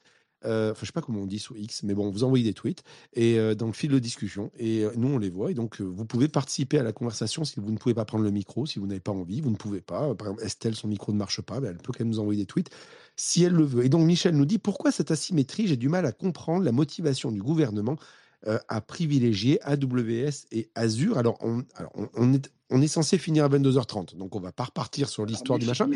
Sachant que Michel, on a déjà fait plusieurs épisodes du éclaireur. Mais, mais euh, la, réponse, elle est, elle est, assez simple, malheureusement. Euh, Michel, tu as, été un poste important et décisionnaire sur les, les stratégies d'investissement d'une grosse boîte. imagine que tu es en main ce genre de budget et que je te propose de passer ta retraite à être vice-président de quelque chose chez Microsoft à la cool avec un énorme salaire, est-ce que tu ne serais pas enclin finalement à utiliser du Azure plutôt que un obscur clouder français qui au mieux peut te proposer une caisse de vin à la fin de l'année? Alors, il y a ça, mais moi j'ai une question à, poser à, Philippe Latombe. Euh, est-ce qu'il n'y a pas plusieurs choses qui viennent se contrarier? Ce que vient de dire peut-être Fabrice, en gros, il y a un intérêt à cela. Euh, il y a aussi ce que j'appelle moi la, jurisprudence Microsoft ou IBM. C'est en gros quand je suis un DSI à entreprise, euh, ben, c'est que si je prends du IBM à l'époque, hein, ou si je prends du Microsoft maintenant, ou peut-être du Google, bref, si je prends ce genre de solution-là. C'est très vrai, mais là, là, euh, très honnêtement, je pense que la campagne contre la data a fait péter cette argument. Oui, non, mais attends, Fabrice, j'essaie de donner tous les arguments, et après on peut mettre une pondération, mais il y a peut-être cet argument aussi du réflexe DSI, parce que j'y connais pas grand-chose, donc je me dis que Microsoft, c'est tranquille, et puis voilà. Euh, il y a peut-être, peut-être, j'ai bien dit, une, une supériorité à l'époque sur la puissance de calcul, le traitement c'est dommage que Quentin ne nous rejoigne pas. Il y avait aussi la personne tout à l'heure, euh, William Dubreuil de chez OVH Cloud qui était dans la, dans la room. C'est dommage, ils auraient pu nous, nous donner un peu leur point de vue. J'ai une piste. Et euh, tu te souviens peut-être Oui. Pardon, tu te souviens peut-être de Louvois, le système de paiement qui avait déconné pour les, les troupes françaises. Tu te souviens peut-être de Chorus. En France, on a un très mauvais souvenir des grands projets comme ça, qui ont été des gros foirages. Et donc, il y a ce côté paresse que tu disais. Finalement, si je prends Azure ou si je prends AWS, je prends un truc où on ne pourra pas me reprocher d'avoir fait un choix euh, qui menait à une potentielle catastrophe. Parce qu'il y, a quand même ce souvenir des grands projets informatiques français qui, dans les années 90 et début 2000, 80 même. ont coûté une fortune et n'avait pas réussi. D'ailleurs, Atos, aujourd'hui, qui se, euh, se, trouve en très très mauvaise situation, est un héritier de ce genre de situation. Et dernier point, et je vais donner la parole à Philippe Latombe, il y a un autre point, on parlait des startups avec AWS. On, enfin, on peut aussi dire, je peux me faire l'avocat du diable, que leurs solutions sont pas mauvaises. Moi, j'en ai parlé avec plusieurs startupeurs, ils disent bah, quand on démarre, AWS, c'est simple, c'est efficace, c'est super scalable, euh, c'est hyper élastique, et ça fait le job quand on se lance, qu'on n'a pas beaucoup d'argent. En plus, ils sont sympas, ils nous filent des crédits. Euh, alors, Philippe, qu'est-ce qu'on peut dire en tout ouais, ça? alors, on, on, on, va régler des, le dernier problème, euh, enfin la dernière phrase. C'est vrai que AWS aujourd'hui file tellement de crédits cloud pour les medical tech qu'aujourd'hui c'est le copain privilégié de l'administration du numérique en santé. Pourquoi? Parce que comme il file des crédits cloud, il n'y a pas besoin pour la BPI ou pour qui que ce soit de filer des subventions pour ces boîtes-là pour démarrer. Le vrai problème, c'est que la, le, la, la, la DNS, ne comprend pas que au bout de 5 ou 6 ans, si ces boîtes commencent à avoir trouvé leur marché, elles partent à l'étranger. Parce que fondamentalement, AWS ne le fait pas pour du, enfin, ne file pas des crédits cloud pour gratos, quoi. Enfin, c'est pas fait pour, euh, pour rien. C'est fait pour récupérer ce qui va donner quelque chose pour le futur. Donc, on a un vrai souci entre le court terme et le moyen terme et le long terme. Sur, sur le syndrome IBM, je rejoins totalement ce qui est dit il y a un vrai problème, c'est j'ai pas envie de m'emmerder, désolé de le dire comme ça, j'ai pas envie de devoir composer avec plusieurs entreprises qui vont devoir travailler ensemble. Et mon rôle, moi, administrateur de la fonction publique, ce n'est absolument pas de faire du chef de projet avec différents, différents providers. Et donc, forcément, je vais prendre une boîte qui va pouvoir me faire avec une seule tête et deux oreilles l'intégralité du projet. Et donc, c'est assez facile de prendre de la WS ou du, ou du Microsoft. C'est la, c'est pareil dans les entreprises semi-publiques. Je prends SNCF, EDF, tout le monde en ce moment, met dans son CRM du Salesforce avec de la WS. Ouais, et c'est Capgemini qui provide. Hein. C'est, c'est absolument pas un souci. Euh, et, et, donc, et donc, et ça délivre à l'arrivée. Et parce que ça délivre, tout le monde est content. Sauf qu'on a vendu nos données clients de chez EDF, de chez GDF, de chez GRDF, de chez tout le monde, de la SNCF, à Salesforce. Et donc, on a un vrai problème. Il faudra qu'on rajoute un S à GAFAM. On va faire GAFAMS. Salesforce est en train, à bas bruit, de devenir un GAFAM. Vraiment. Et je pense qu'il faut le dire là, et je suis très heureux de pouvoir le dire de façon un peu publique. Je pense que Salesforce est aujourd'hui. Sans parler qu'il y en a dans Doctolib, non? Oui, alors Doctolib est. Alors Doctolib, c'est euh, si on si on y va vraiment franchement, AWS, Doctolib, hein, Doctolib. Doctolib est la licorne qui est la moins licorne de la terre. Mmh.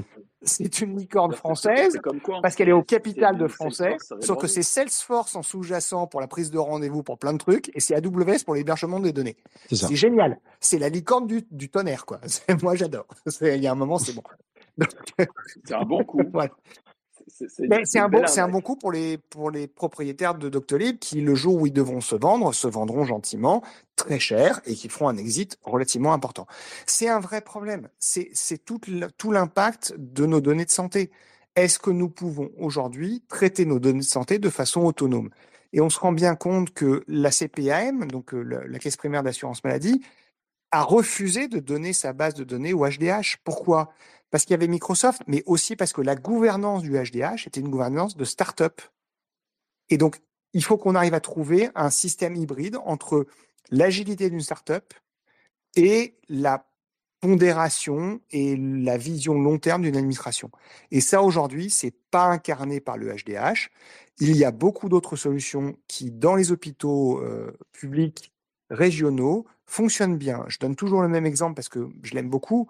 Le West Data Hub, qui regroupe les hôpitaux, les CHU de l'ouest de la France, fait plus de recherches et a plus de résultats que le HDH. C'est pas normal que cinq hôpitaux, cinq CHU de l'ouest de la France fassent plus de résultats en un an que le HDH. Pourquoi? Parce que la gouvernance est totalement décentralisée. Chaque, chaque euh, CHU est propriétaire de ses données.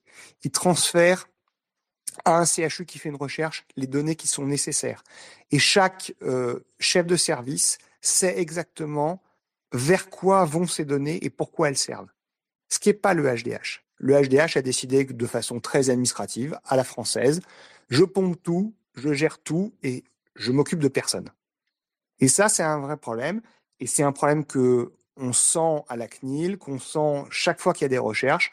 Le Health Data Hub n'est pas l'interlocuteur privilégié parce qu'il semble trop euh, préempteur des données. Et donc, c'est un vrai souci au-delà simplement de l'hébergement qui est chez Microsoft qui pose des questions, ne serait-ce que des questions de, l'égalité, puisqu'il n'y a pas eu d'appel d'offres en fait sur ce sujet-là. Voilà. Donc je pense qu'il y a un mélange de tout ça qui fait que aujourd'hui il faut qu'on repose le dossier. Le HDH est enquisté dans cette histoire. Nous avons absolument besoin d'un organisme qui fait de la recherche à partir de nos données de santé parce que on a une mine d'or, enfin vraiment, on, est assis sur un tas d'or. On est en capacité, si on pouvait le faire, de faire de la recherche publique pas chère, qui donne des résultats très importants sur plein de sujets. Le cancer, la prévention, un certain nombre de choses. Et on ne le fait pas. Et donc, euh, voilà, on est dans un gâchis qui n'est pas normal et il faut qu'on arrive à le, dépasser. J'ai euh, Batmax sur le, chat qui nous dit Mon père a bossé 30 ans à la CPAM. Je l'ai entendu toujours pester toute sa jeunesse, toute ma jeunesse, pardon, sur l'entrisme de AXA pour récupérer les données. Ben oui, bien entendu, on s'en doute. On s'en doute. Mais AXA, AXA a basculé sur un cloud américain pour la totalité de ses données mutuelles, accessoirement. Enfin, dans tous les cas de figure, euh, euh, Philippe, tout ça pour nous dire que, euh, finalement, on ne s'en sort pas de cette histoire de HDH. Comme on le disait tout à l'heure, les garanties qui avaient été données sont repoussées au fur et à mesure. Les ministres passent, euh, mais, euh, mais la situation reste. Et on a quand même un peu l'impression. Vachement à Adopi. Hein.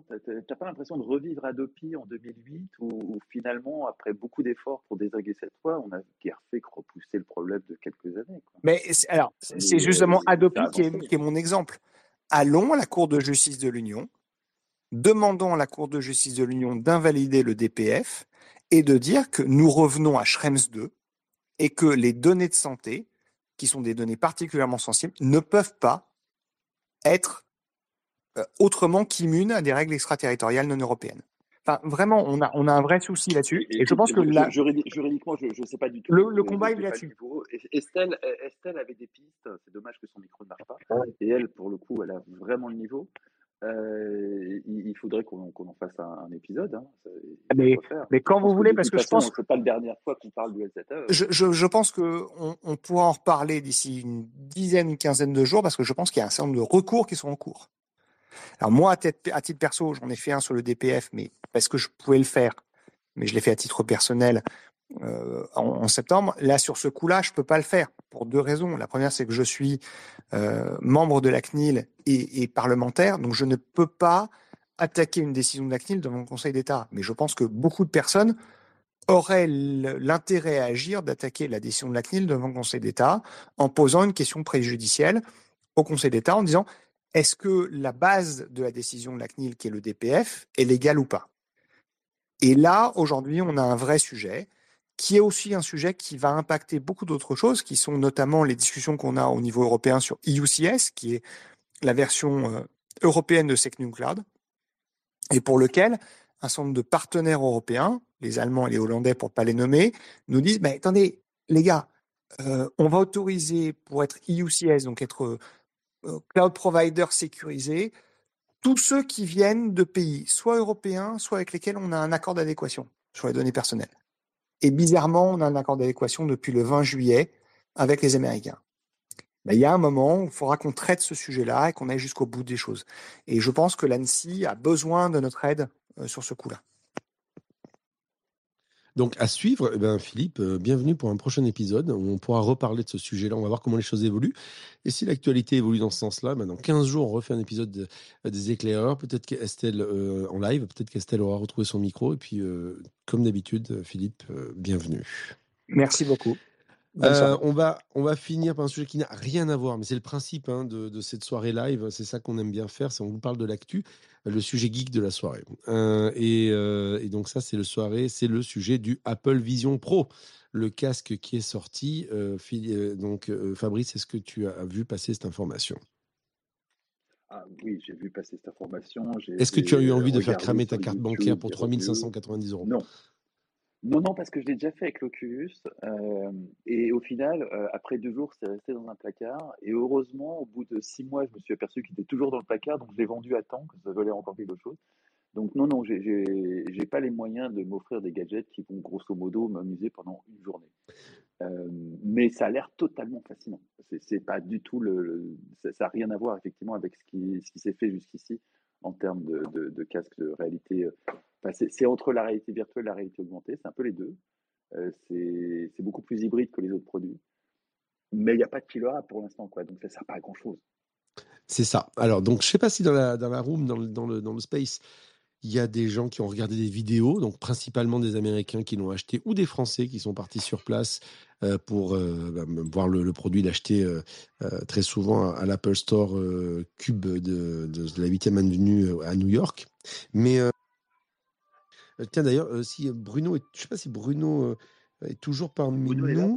que... Non, je crois que Bruno est parti, je ne le vois plus. Est-ce qu'il aurait pu nous raconter, il aurait pu nous dire ce que ça donnait un peu de, du côté de la Grande Mare, donc de l'autre côté de la Grande Mare, donc du côté de Québec.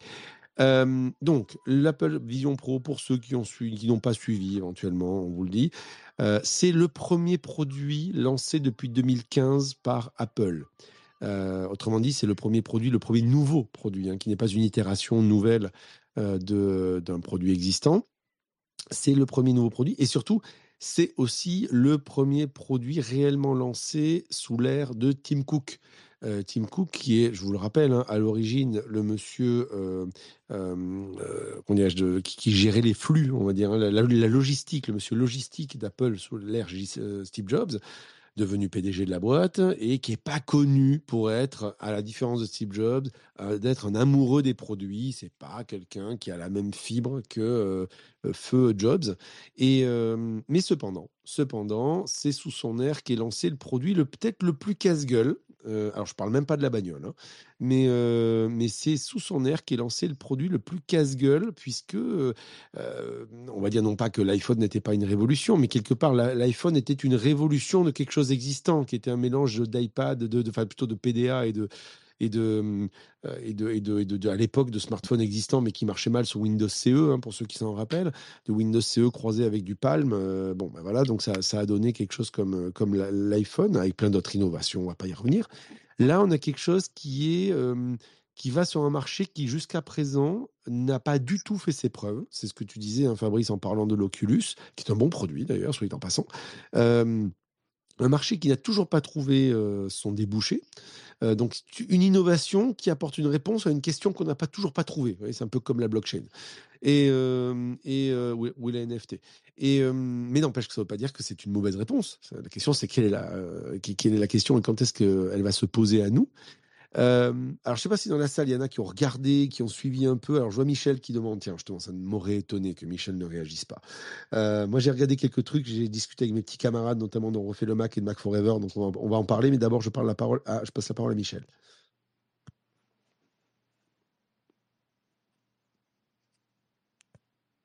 C'est à toi, Michel. Oui, juste pour rebondir sur ce que tu disais, Damien, le Tim Cook a sorti un produit quand même, euh, l'Apple Watch, euh, c'est Tim Cook, hein.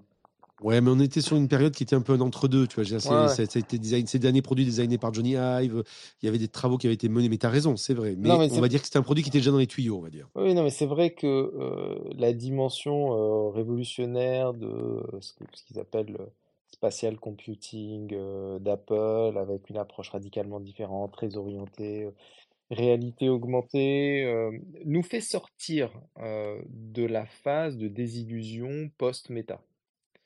ça qui est hyper intéressant avec Apple, c'est qu'ils ont cette capacité de sortir des produits a priori time to market. Est-ce que c'est parce qu'ils arrivent à, à créer le marché ou est-ce qu'ils ont cette capacité à saisir le bon moment? Mais en tout cas, à démocratiser, pas simplement des produits, mais des usages. On l'a vécu avec l'iPhone, on l'a vécu avec l'iPod, on l'a vécu avec la Watch, on l'a vécu avec tous ces nouveaux devices qui sont arrivés sur le marché. Ils arrivent un peu plus tard que leurs concurrents, mais ils démocratisent les usages. Et il y a de fortes chances que ce soit un signal euh, important hein, pour euh, l'avenir euh, des usages numériques avec la sortie de ce, de ce device et nous faire sortir de la phase de désillusion pour entrer dans ce que, si on reprend la fameuse courbe du Gartner, dans la phase de productivité. Et, alors, je tempérerai un tout petit peu en disant quand même que le produit n'est pas véritablement abouti. Il y a plein de choses qui ne sont pas réellement abouties dans ce produit, qui est excessivement cher et qui est en réalité euh, designé, conçu pour des professionnels qui vont construire l'écosystème d'applications qu'on va pouvoir retrouver dans euh, le spatial computing euh, d'Apple dans les deux à trois années qui viennent. Donc, euh, en fait, il est designé, il s'appelle Vision Pro, pas pour rien. hein, il est designé pour les pros, il a un prix de pro, il est fait pour construire un écosystème. Les fous early adopters, dont on fait tous un peu partie, alors on n'a pas forcément les moyens de se l'acheter, évidemment. On va attendre peut-être un petit peu, avoir des vrais cas d'usage ou peut-être une version un peu moins chère pour pouvoir se jeter dessus. Mais mais il n'y a que nous hein, pour euh, acheter euh, ce type de casque aujourd'hui. Ils en ont vendu 200 000 là, en quelques jours. Euh, je suis pas sûr qu'ils en fassent énormément dans les prochains mois, mais en tout cas le lancement est en fanfare et c'était pas gagné. Ma minute promo euh, 30 secondes parce que je sors un bouquin le 14 février dont le titre est Métaverse. Je vous assure que quand il y a six mois j'ai donné mon manuscrit à Grasset, J'étais pas très fier. Je me suis dit, oulala, ça se trouve, je suis en train de me planter complètement à sortir un bouquin sur le métaverse alors qu'il est au fond du trou, ce concept-là. Et en fait, coup de bol, mais le Vision Pro sort quasiment en même temps que le bouquin.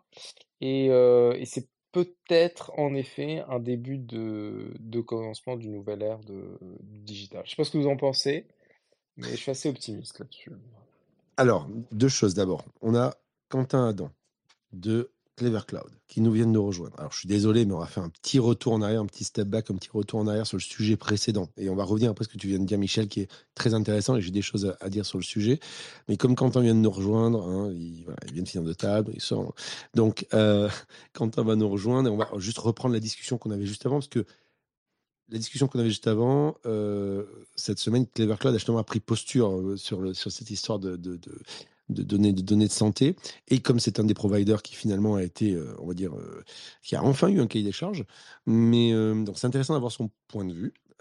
Comme il a la gentillesse de venir nous voir, on va l'accueillir avec grand plaisir. Puis on reviendra à cette histoire de Vision Pro juste pour finir après et rebondir sur ce que tu viens de dire, Michel. Donc on garde précieusement, on met, on met de côté très précieusement tout ce que tu viens de nous dire. Et je vais juste donc accueillir Hop, voilà, Quentin qui devait venir un tout petit peu plus tôt, mais bon, c'est comme ça, hein, on vient quand on peut. Bonsoir Quentin. Maintenant, il faut que ça, que ça, ça se connecte. Bonjour. Salut. Bonsoir. Merci à toi de venir, de venir de passer une tête. On Euh. venait d'attaquer le dernier sujet, donc on va revenir un tout petit peu en arrière. Tu as dû entendre ce que je disais.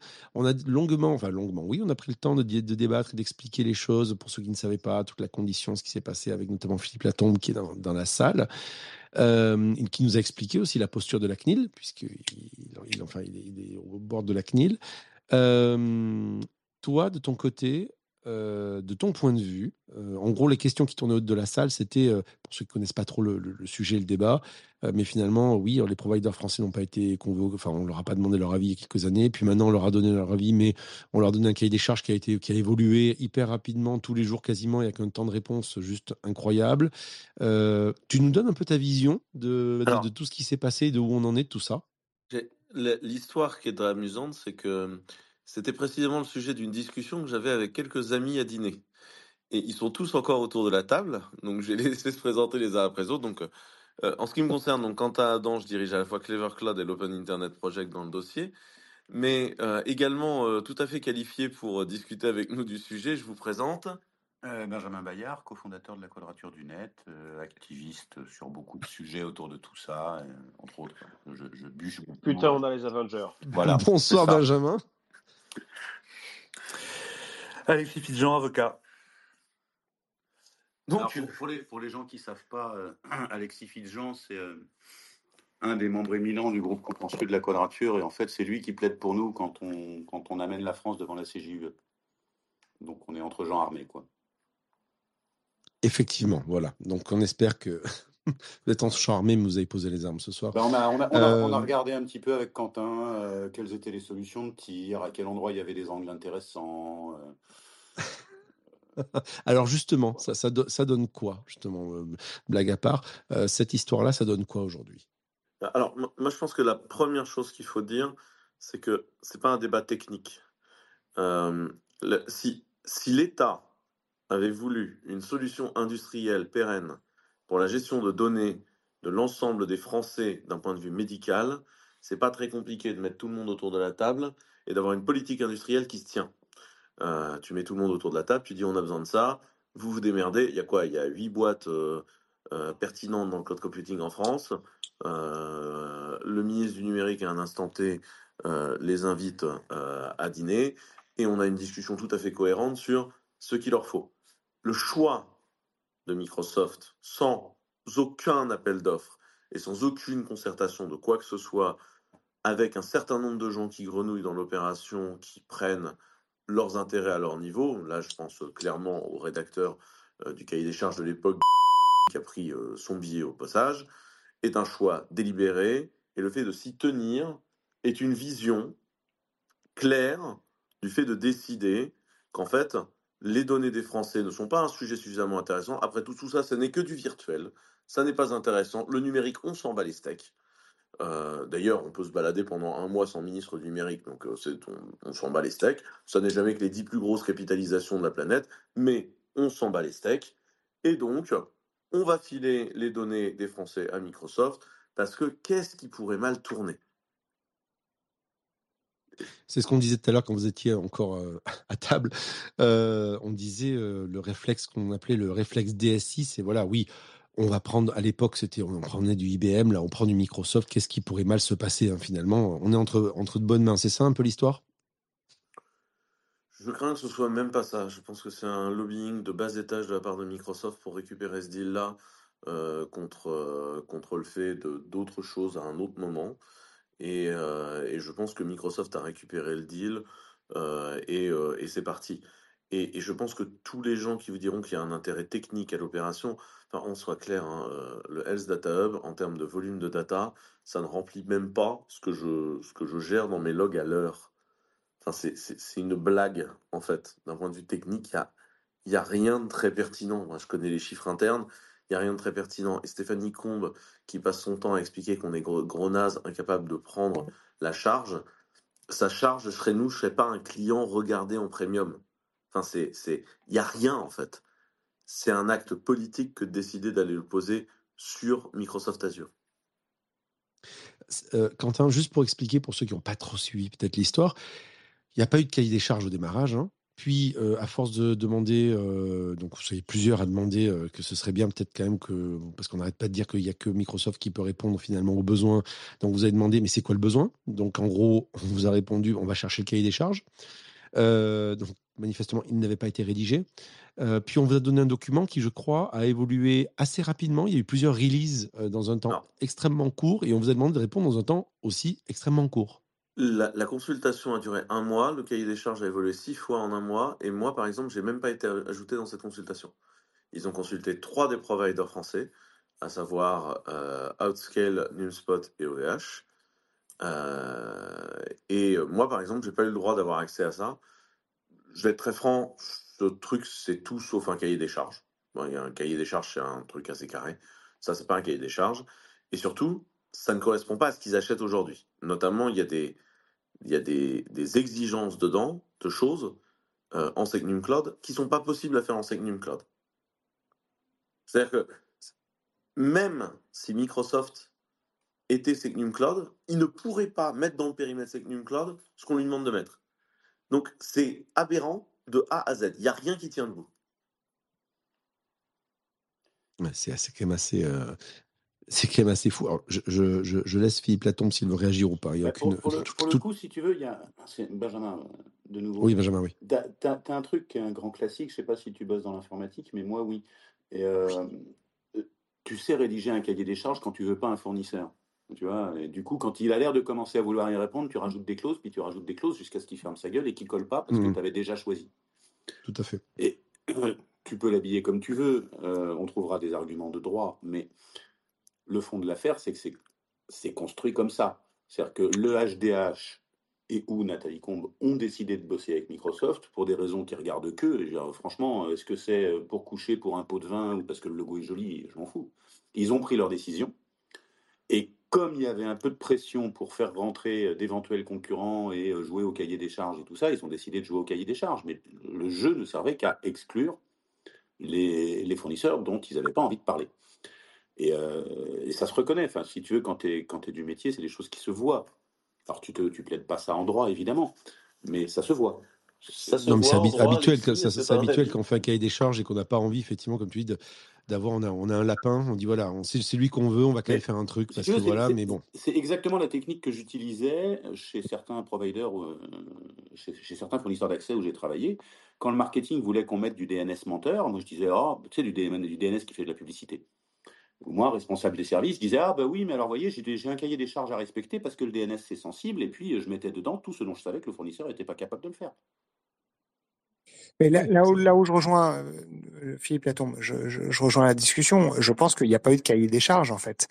Euh, ce qui s'est passé pour moi, et d'après ce que moi j'en sais, je, je pense que je sais à peu près ce qui s'est passé, il y a eu, et je pense que Octave Klaba l'a dit assez, assez pertinemment, il y a eu des demandes qui ont été faites de façon euh, répétée, très rapide, sur des choses qui sont aujourd'hui en fait ce que AWS et Azure sont capables de, de, de, de, délivrer. Et on, leur a, on a demandé aux cloud providers français ou européens et aux trois, euh, Cloud Temple, euh, NumSpot et, euh, et OVH, de pouvoir euh, dire s'ils étaient capables de, de faire ou pas. Et en fait, on leur a demandé à chaque fois des choses qui parfois étaient incohérentes. Et je rejoins Quentin Adam quand il dit il y a des choses qui n'étaient pas SecNum Cloud possibles. Et quand, les Français ont proposé de faire du HDS, le temps de le de transférer en SecNum Cloud, on leur a dit, mais non, c'est même pas la peine d'y penser. Donc, le fait, il y a eu un biais dès le départ. Il n'y a pas eu de cahier des charges. Un cahier des charges, c'est publié, il y a un appel d'offres et tout le monde peut répondre. Là, ça n'a pas été le cas. Et donc, en fait, on a une, une décision de la part de la mission de, euh, qui était composée par euh, la DNS, la Direction du numérique en santé, l'Agence du numérique en santé, la DINUM, le HDH, qui était faite pour en fait écarter les cloud providers français et européens. Et ça, c'est pas acceptable. Il n'y a rien de public et c'est vraiment une décision politique. Et le, quand l'administration propose une décision politique, ça pose un problème de démocratie. C'est pas l'administration de, propo- de proposer quelque chose. C'est vraiment au pouvoir politique. Et on sent bien que le pouvoir politique a toujours dit on va aller vers du souverain. On l'a repoussé de 2020 à 2022, puis de 2022 à 2025, et puis de 2025 à 2027 avec la dernière décision. Ça marche pas. C'est le pouvoir politique qui doit reprendre la main. Et aujourd'hui, nous avons besoin collectivement que le pouvoir politique reprenne la main. Et donc, si on n'y arrive pas politiquement, il faut y arriver juridiquement. Et je pense que là, aujourd'hui, c'est un peu ce que disait Benjamin Bayard tout à l'heure.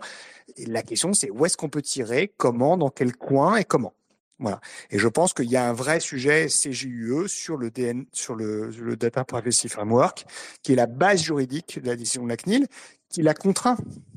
Et contrairement à ce que tout le monde pense, la CNIL n'a pas le droit de demander la CGUE de challenger le DPF.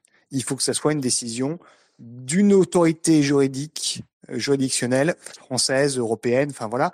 Et donc c'est au Conseil d'État d'envoyer ça euh, très clairement à la.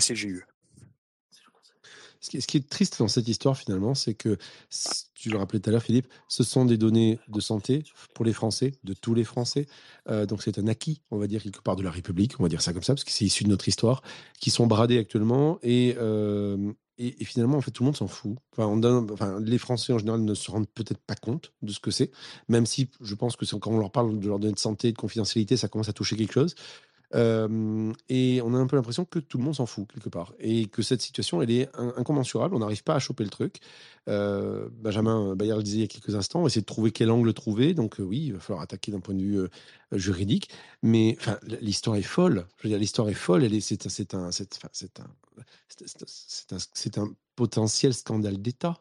Euh, le, truc, c'est que, enfin, je, pense que Madame Michu n'avait pas conscience. Je, euh, je désolé, je l'appelle Madame Michu parce que c'est facile, mais euh, nos concitoyens n'ont pas conscience que leurs données de santé sont extraordinairement importantes parce que elles révèlent d'abord leur état de santé, elles révèlent des fragilités qu'ils peuvent avoir et elles sont individualisables. C'est-à-dire que je suis une mutuelle.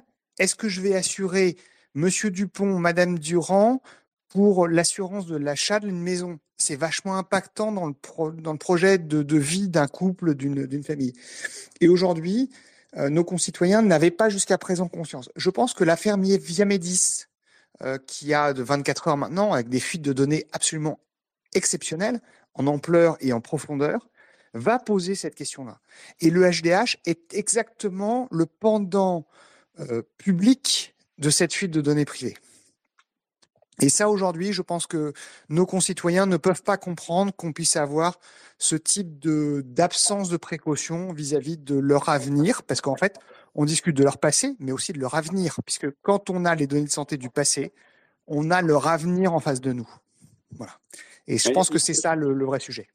Benjamin, de nouveau, il y a un point dont je me méfie toujours quand on se dit les gens n'ont pas conscience d'eux, ou les gens perçoivent pas, ou etc. Je crois vraiment fondamentalement que c'est en grande partie faux. la, moyenne des gens ne comprennent pas les questions informatiques qui sont derrière, c'est évident, mais parce que bah, la moyenne des gens n'a pas une formation d'ingénieur.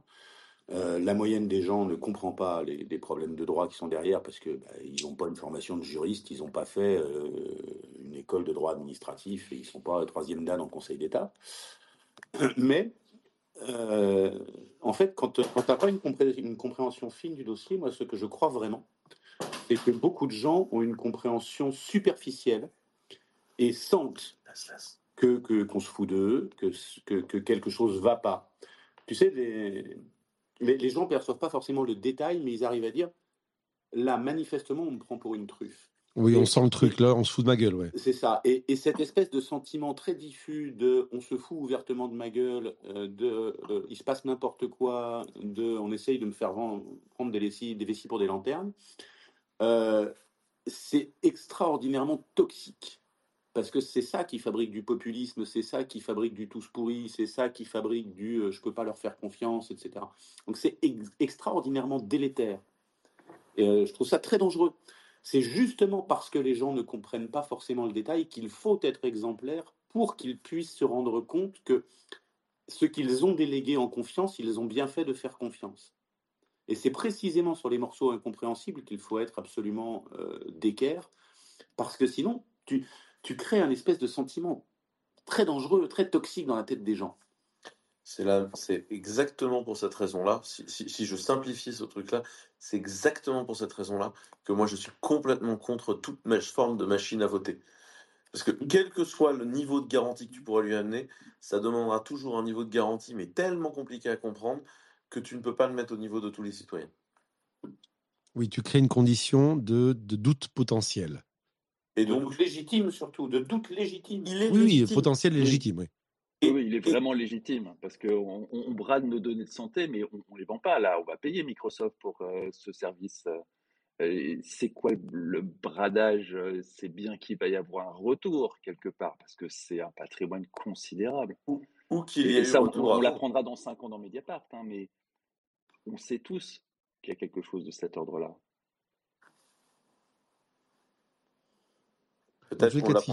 il y a, peut-être un époque pour reprendre ce que disait Benjamin aussi. Alors après, c'est pas la question, c'est pas le moment, on n'est pas ici pour faire le tribunal de qui que ce soit, mais la question de cette pédagogie, ce dont tu parlais il y a quelques instants, Benjamin, la pédagogie, euh, aujourd'hui on la voit pas dans les médias, je veux dire par là, on a l'impression que c'est un truc technique. Donc en gros, par conséquent, moi je n'ai pas eu, sauf erreur de ma part, vu de médias, on va dire grand public, mainstream, euh, mais je me trompe peut-être, hein, qui, euh, qui, on va dire, simplifiait ou qui essayait de rendre accessible et pédagogique cette histoire-là pour expliquer qu'il y avait un vrai problème potentiel derrière. Je n'ai pas le sentiment d'avoir vu ça. Ce qui me pose un vrai souci. Alors, parce qu'on pourra revenir sur d'autres sujets, sur la question de la compréhension de certains journalistes, sur la technologie et le pourquoi du comment. Essayer de... Mais je n'ai pas cette sensation d'avoir vu ça aussi, ce qui, ce qui, à mon sens, pose aussi un autre problème. Mais on pourrait en débattre encore des heures.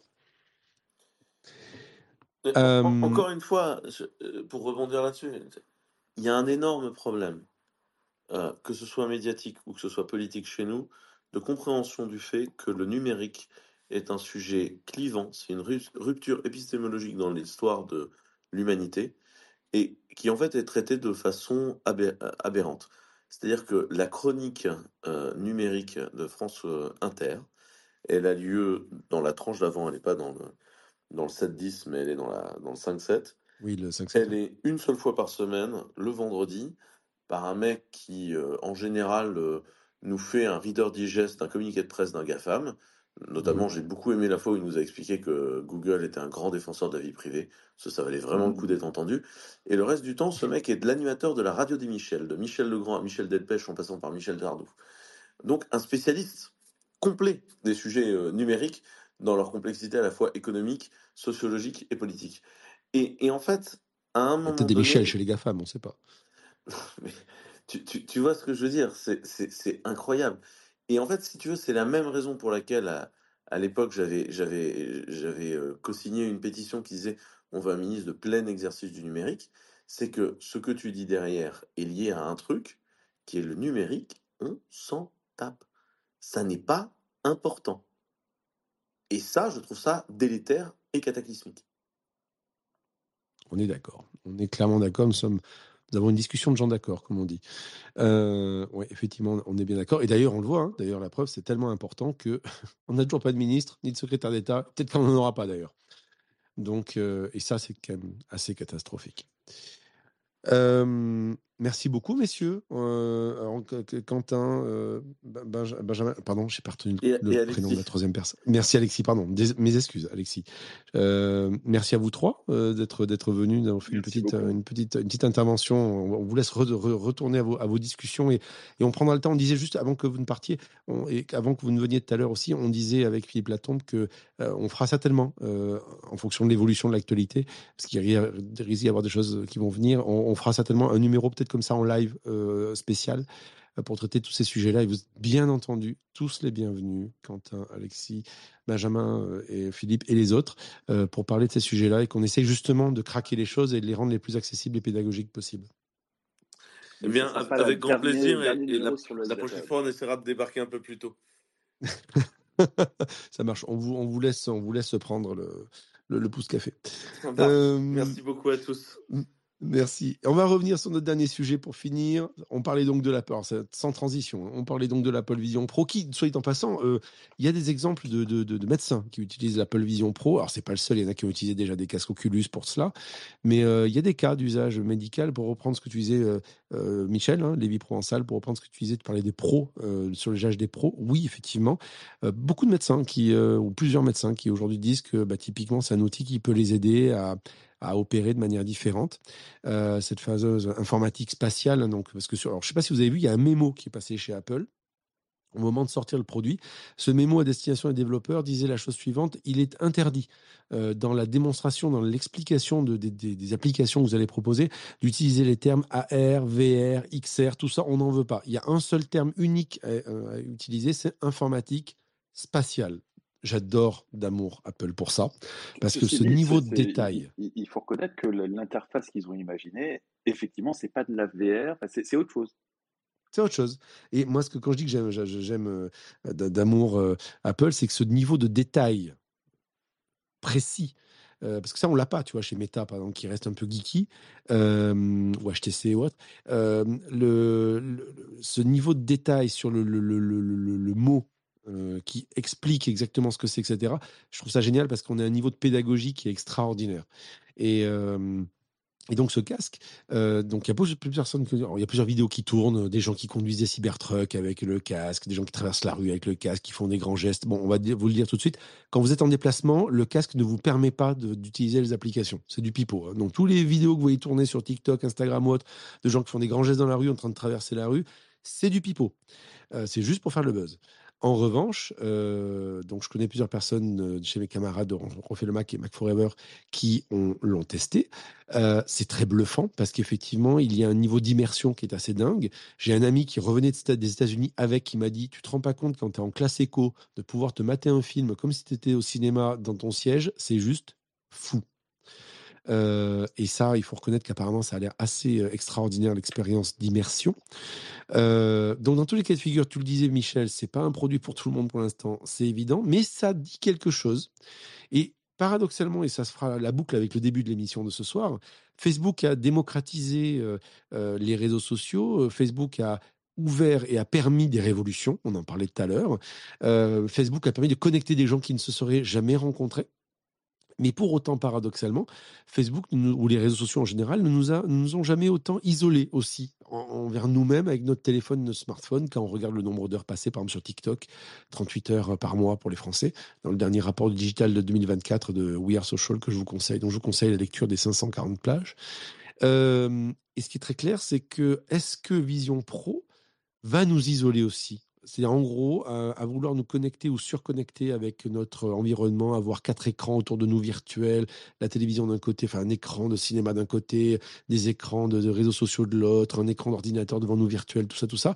Même si on arrive à voir nos proches au travers de l'écran, euh, est-ce que ça va pas nous isoler encore plus? Vous savez, dans les, les pires films où on voit des casques avec des gens qui ne se parlent pas, qui sont à côté, qui ne se parlent pas, soit dit en passant, ça, rappelle un peu la pub de 1984 d'Apple, justement. Vous en pensez quoi? Vous pensez que ça risque quelque part, on n'est pas sur un paroxysme ou une ligne de crête qui est qui peut être la bascule euh, qu'il ne faut pas avoir?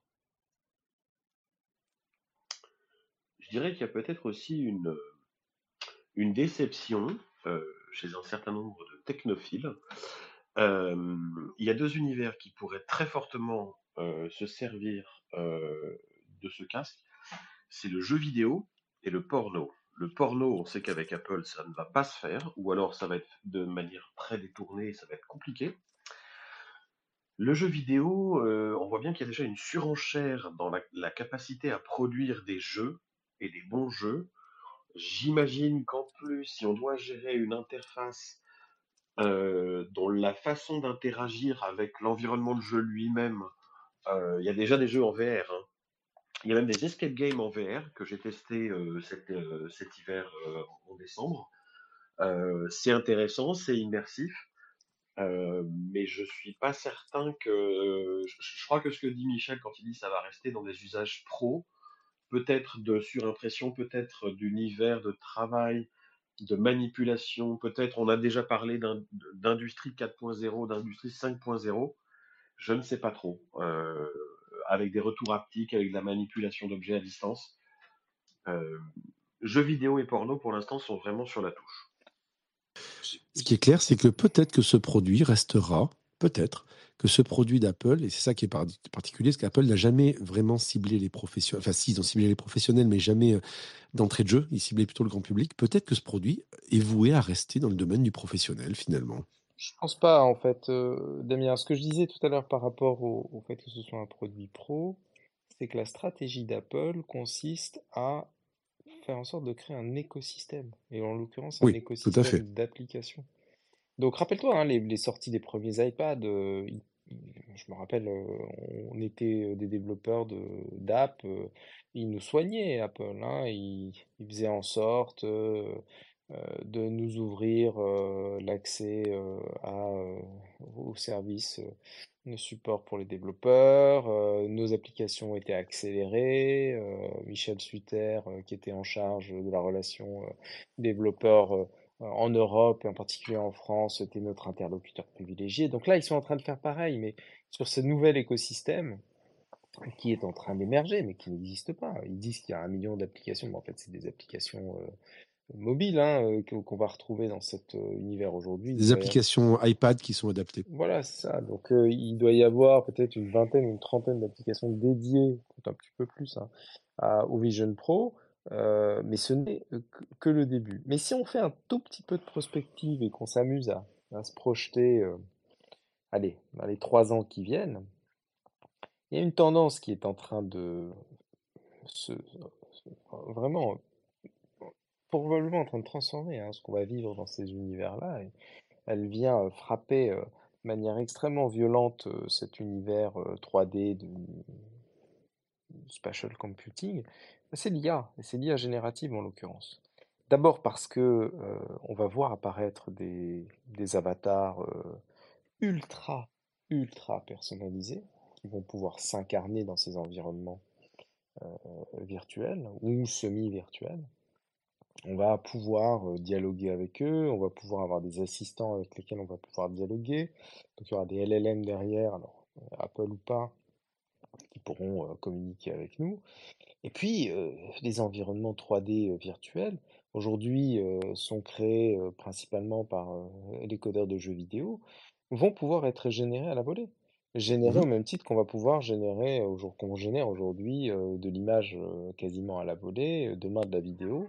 Dans trois ans, moi je prends le pari que les scènes 3D virtuelles vont pouvoir être générées par des IA à la volée en fonction de nos choix, de nos préférences, du contexte dans lequel on se trouve, des interactions qu'on a pu avoir.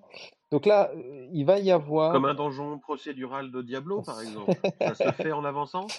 Voilà, ça se construit effectivement. Non, mais oui, oui. Pas à pas. Et c'est qu'en fait, ce qui est paradoxal, c'est qu'aujourd'hui, on dit que les jeux sont des jeux illimités pour certains, mais il y a bien une fin quelque part. C'est juste qu'elle est très très loin. Là, on aura réellement une fin qui sera illimitée, puisque le monde se construira devant nous. Et c'est assez bluffant, effectivement. Pour tous ceux qui ont déjà utilisé des casques dans des salles de VR ou autres, ou qui ont par exemple utilisé, moi je vous conseille l'expérience euh, euh, que j'ai menée. Euh, avec Orange qui s'appelle Éternel Notre-Dame, où en fait vous vous baladez dans une grande pièce, très grande pièce, dans laquelle vous avez, alors pour l'instant, vous avez un ordinateur sur le dos hein, et vous avez un casque, mais typiquement le Vision Pro c'est un ordinateur miniaturisé. Donc vous vous baladez dans une pièce et vous avez, vous vous baladez avec un guide virtuel qui vous, qui vous parle et qui vous raconte l'histoire de la création de Notre-Dame. Ce qui est assez bluffant, c'est qu'au bout d'un moment, vous vous rendez compte que vous papotez avec lui. Quoi. En fait, vous le regardez et vous l'écoutez comme s'il était à côté de vous, euh, véritablement, on va dire. Et, l'expérience est extraordinaire. Et là encore, c'est encore assez rudimentaire. Euh, imaginez ça demain, euh, couplé avec, pourquoi pas, je ne sais pas si vous avez vu sortir le, le, le, le, le tapis qu'a développé Disney Imagineering, enfin Disney Research. Donc les Imagineering, enfin les Imagineers les imagineurs, oui ça, donc les ingénieurs développeurs de chez de chez Micro, de chez Disney, euh, qui ont imaginé un tapis euh, composé de toutes petites tuiles qui tournent sur elles-mêmes en fait et qui fait que vous pouvez marcher euh, de manière libre sur un environnement qui fait qu'avec votre casque, eh ben, vous pouvez continuer à marcher comme si vous étiez dans un monde virtuel. On est face à des choses qui sont assez bluffantes, je pense, à venir, tant dans notre environnement personnel que dans des environnements pro ou semi-pro, ludiques notamment. Je pense qu'il y a des choses qui vont se passer qui vont être assez bluffantes. Dans tous les cas de figure, l'informatique, vous le testerez, vous verrez. Moi, j'ai vu des essais, donc on m'a montré des choses assez bluffantes. Le côté, euh, j'ai des écrans devant moi en virtuel, euh, contextualisés dans un environnement. Bien sûr, pour l'instant, ça ressemble à des, lunettes de ski, on est bien d'accord. Mais euh, il y a un truc qui se passe. Mais pour revenir juste à un point que je voulais souligner quand même, cette notion, vous le savez, il y a une caractéristique de ce casque qui est unique versus ses concurrents. Apple a mis un écran externe lunettes. Donc autrement dit, vous avez un écran qui donne vers l'extérieur, puisque vous le savez peut-être, lorsque vous mettez le casque, il y a deux choses qui se font. D'abord, premièrement, vous avez un avatar qui est généré de votre visage euh, pour vous permettre de dialoguer en FaceTime ou autre. Et euh, deuxième élément, les yeux. On voit vos yeux au travers de l'écran lorsque vous êtes en, on va dire, en disponibilité. Euh, la caractéristique, c'est qu'en fait, c'est pas vos vrais yeux, c'est les yeux de votre avatar ou c'est les yeux numérisés de votre visage. C'est assez particulier à comprendre mais avec la volonté d'Apple de ne pas rompre le lien avec l'extérieur. Vous y croyez Vous pensez que c'est vraiment, on va dire, un pis-aller, une un gadget, on va dire, quelque part, pour essayer d'aller de, de, au-delà d'une peur que tout le monde a de l'isolement, ou vous pensez que ça peut être la solution, justement, le truc qu'il fallait craquer? Je pense que c'est pas du tout un gadget. Hein. Ah ça a l'air pas tout à fait. Je parle de l'écran externe, hein, je parle bien de ça. Vraiment, les, les, les, tests que j'ai pu regarder sur YouTube me font dire que techniquement, ils sont pas encore au point mais qu'effectivement, ça change radicalement. Euh, justement cet effet d'enfermement dans la fameuse euh, publicité de 1984 d'Apple, où tout le monde est enfermé. Là, ça donne au moins l'impression d'une ouverture vers l'extérieur. Euh, c'est quelque chose de radicalement différent et c'est pas du tout un gadget. c'est surtout que ça a fait contrepoids à l'image qu'on a eue de Mark Zuckerberg qui descendait euh, les marches dans une salle où tout le monde, lui, avait l'air vraiment bien enfermé. Ils avaient tous l'air enfermés avec des, casques, en effet, qui portaient sur le nez. Il y a, quand même une chose qu'il faut tempérer hein, par rapport à, ce qu'on dit de ce casque, c'est qu'il a encore beaucoup de défauts. Euh, pour ceux qui ont vu ou, lu euh, pas mal de choses sur le casque et en particulier ses défauts, d'abord le fait que euh, l'image qu'on voit de l'environnement au travers le casque n'est pas est loin d'être parfaite. Oui, tout à fait. elle est, elle est encore un, elle est pas pixelisée, mais elle est encore floue à certains moments, surtout quand le casque bouge un peu. Donc ça, Elle est sous-exposée, ça t'as pas la même elle, elle luminosité est que en effectivement sous-exposée. Ensuite, il y a un autre effet qui est très gênant, c'est que en réalité, on n'est pas complètement immergé. Il y a un effet lunette ou jumelle qui fait que on, en fait, la, la vision qu'on a de l'environnement est tronquée, est tronquée de l'ordre de 20% en haut, en bas et sur, et sur les côtés. Euh, du fait simplement du form factor euh, du masque. Et puis le dernier point, euh, c'est ce que les ophtalmos, ils expliquent ça très bien, je n'ai pas une connaissance très fine du, du problème, c'est que comme les, dans l'environnement, quand on fait le point, par exemple, sur un objet qui a un mètre ou un mètre cinquante de nous, et qu'on fait ensuite le point sur un objet qui est peut-être à sa droite ou à sa gauche, à quelques dizaines de centimètres devant ou derrière. En réalité, l'œil, par exemple, si on parle de l'œil droit, va utiliser la rétine pour pouvoir accommoder, et donc le cerveau comprend que les objets sont à des distances différentes. Le problème, c'est qu'avec les lentilles qu'on a, parce qu'il y a deux lentilles et il y a deux écrans, un pour chaque œil, on n'a pas cette notion de distance vue par un seul œil, parce que il fait le point sur un écran euh, qui est toujours à la même distance. Donc il y a cet effet de, même s'il y a un effet stéréoscopique parce qu'il y a deux écrans, sur un seul et même œil, il y a toujours cette impression d'avoir un écran plat ou une image plate. Et ça, on perd de la euh, profondeur, on perd du réalisme. Et Apple travaille sur le sujet, notamment sur, pour les prochaines versions, des capacités euh, de mettre en place des écrans qui sont motorisés pour recréer cet mmh effet de distance entre des, en fonction de l'endroit exact où l'œil regarde. Donc il y a encore énormément de d'améliorations à apporter à ce casque qui, qui, sont prévues probablement pour les prochaines versions ou encore les, versions d'après euh, avec la baisse des coûts, parce qu'il faut motoriser ça, parce qu'il faut euh, avoir des form factors beaucoup plus fins, beaucoup plus euh, légers, pour avoir plus de vision autour, autour et, et, immerger complètement l'utilisateur. Donc, encore une fois, je pense qu'ils ouvrent la porte vers le futur, mais ils n'ont pas abouti complètement, ils n'ont pas proposé un, un objet qui est véritablement ah l'objet qu'on attend. Donc il faut attendre encore trois ans. C'est une version 1 comme à l'iPhone à l'époque. Rappelez-vous, le premier iPhone, c'était un peu une brique hein, quand même. Euh, il était révolutionnaire. Est-ce qu'on peut dire que c'est les Google Glass 3 c'est beaucoup mieux ah, quand même. quand même, quand même.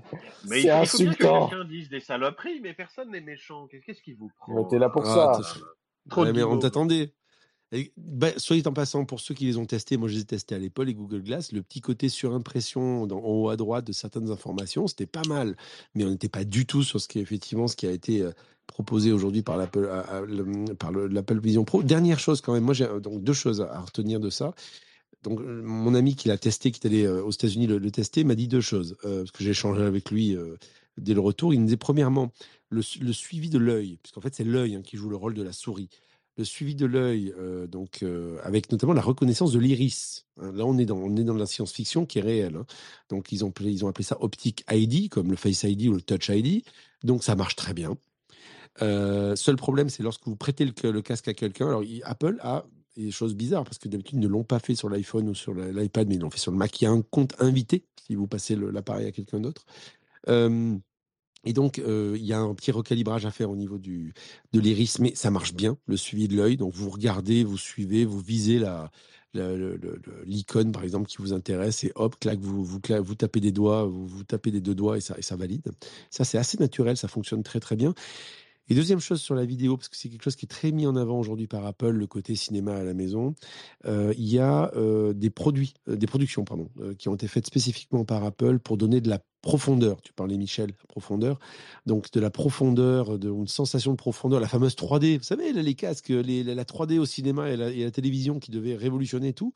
Bon, ben là, ils nous refont le coup, avec cette fois-ci apparemment des effets vraiment bluffants d'immersion, sachant que, alors là, c'est ma, on va dire ma, petite prospective à moi, mais euh, pour avoir vu des démos, c'est assez bluffant.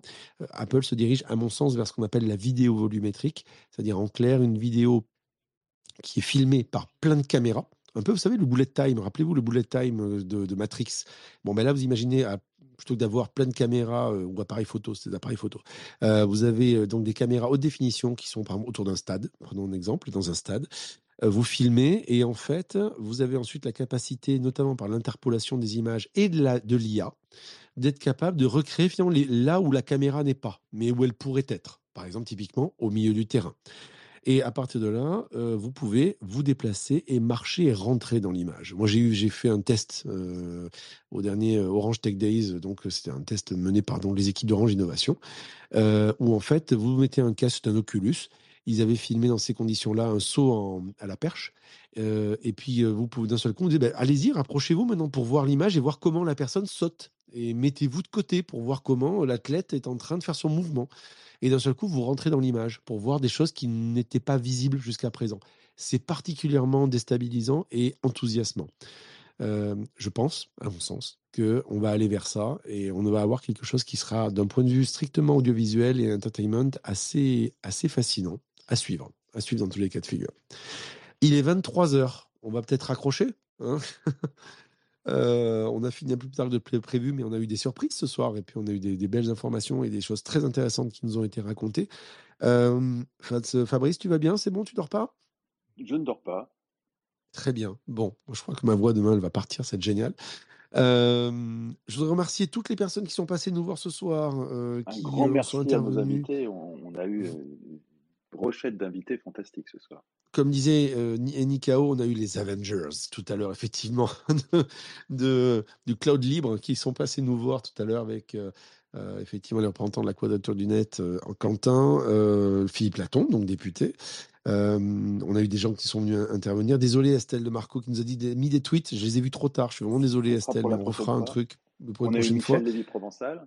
On a eu Michel Lavie Provençal, bien sûr, euh, et Nikao qui est passé nous voir, les habituels. Hein. Et tu as, Nicolas, tu as ton, rond de serviette quasiment. Ceux qui sont passés nous voir, qui nous ont dit un petit coucou. Qu'on... Ah oui, Michel Bruno, bien sûr, euh, Google Minetti, euh, qui est grand, grand expert euh, tech québécois, qui est passé aussi nous voir. et tous les autres qui étaient là, qui ont participé, Batmax, notamment par, par tweet, qui nous ont parlé, qui nous ont dit des choses. Bref, c'était super cool. Merci à vous d'avoir été là. Cet épisode sera mis en ligne vendredi en mode podcast, euh, quasiment pas retravaillé, tel quel. Si vous avez envie de l'écouter, vous pourrez le trouver sur la chaîne des écoutes, des, la chaîne est votre meilleure plateforme de balade de diffusion, euh, donc des éclaireurs du numérique. On fait un peu de pub en disant qu'on a sorti un épisode de Prospective Dystopie qui a très bien marché. On a eu de très bons retours sur la, la, surprenante, plutôt la, la stupéfiante vie d'Elon Musk. On parle de sa vie et on raconte ce qui va se passer par la suite. Nous nous, emmenons en 2000XX, donc euh, N'hésitez pas à l'écouter. Une pensée à Bertrand Lenotre qui ne pouvait pas avec nous ce soir. Et puis on vous dit à très vite. Rendez-vous dans 15 jours, mardi prochain, en live ce soir, euh, donc dans 15 jours. Donc on sera mardi, euh, hein, voilà, 6 plus 15, donc on sera 21. Mardi 21, 21h sur X et tous les vendredis sur notre chaîne euh, de podcast. Et puis merci à vous d'être venus. Très bonne soirée. Ciao. Bonne soirée.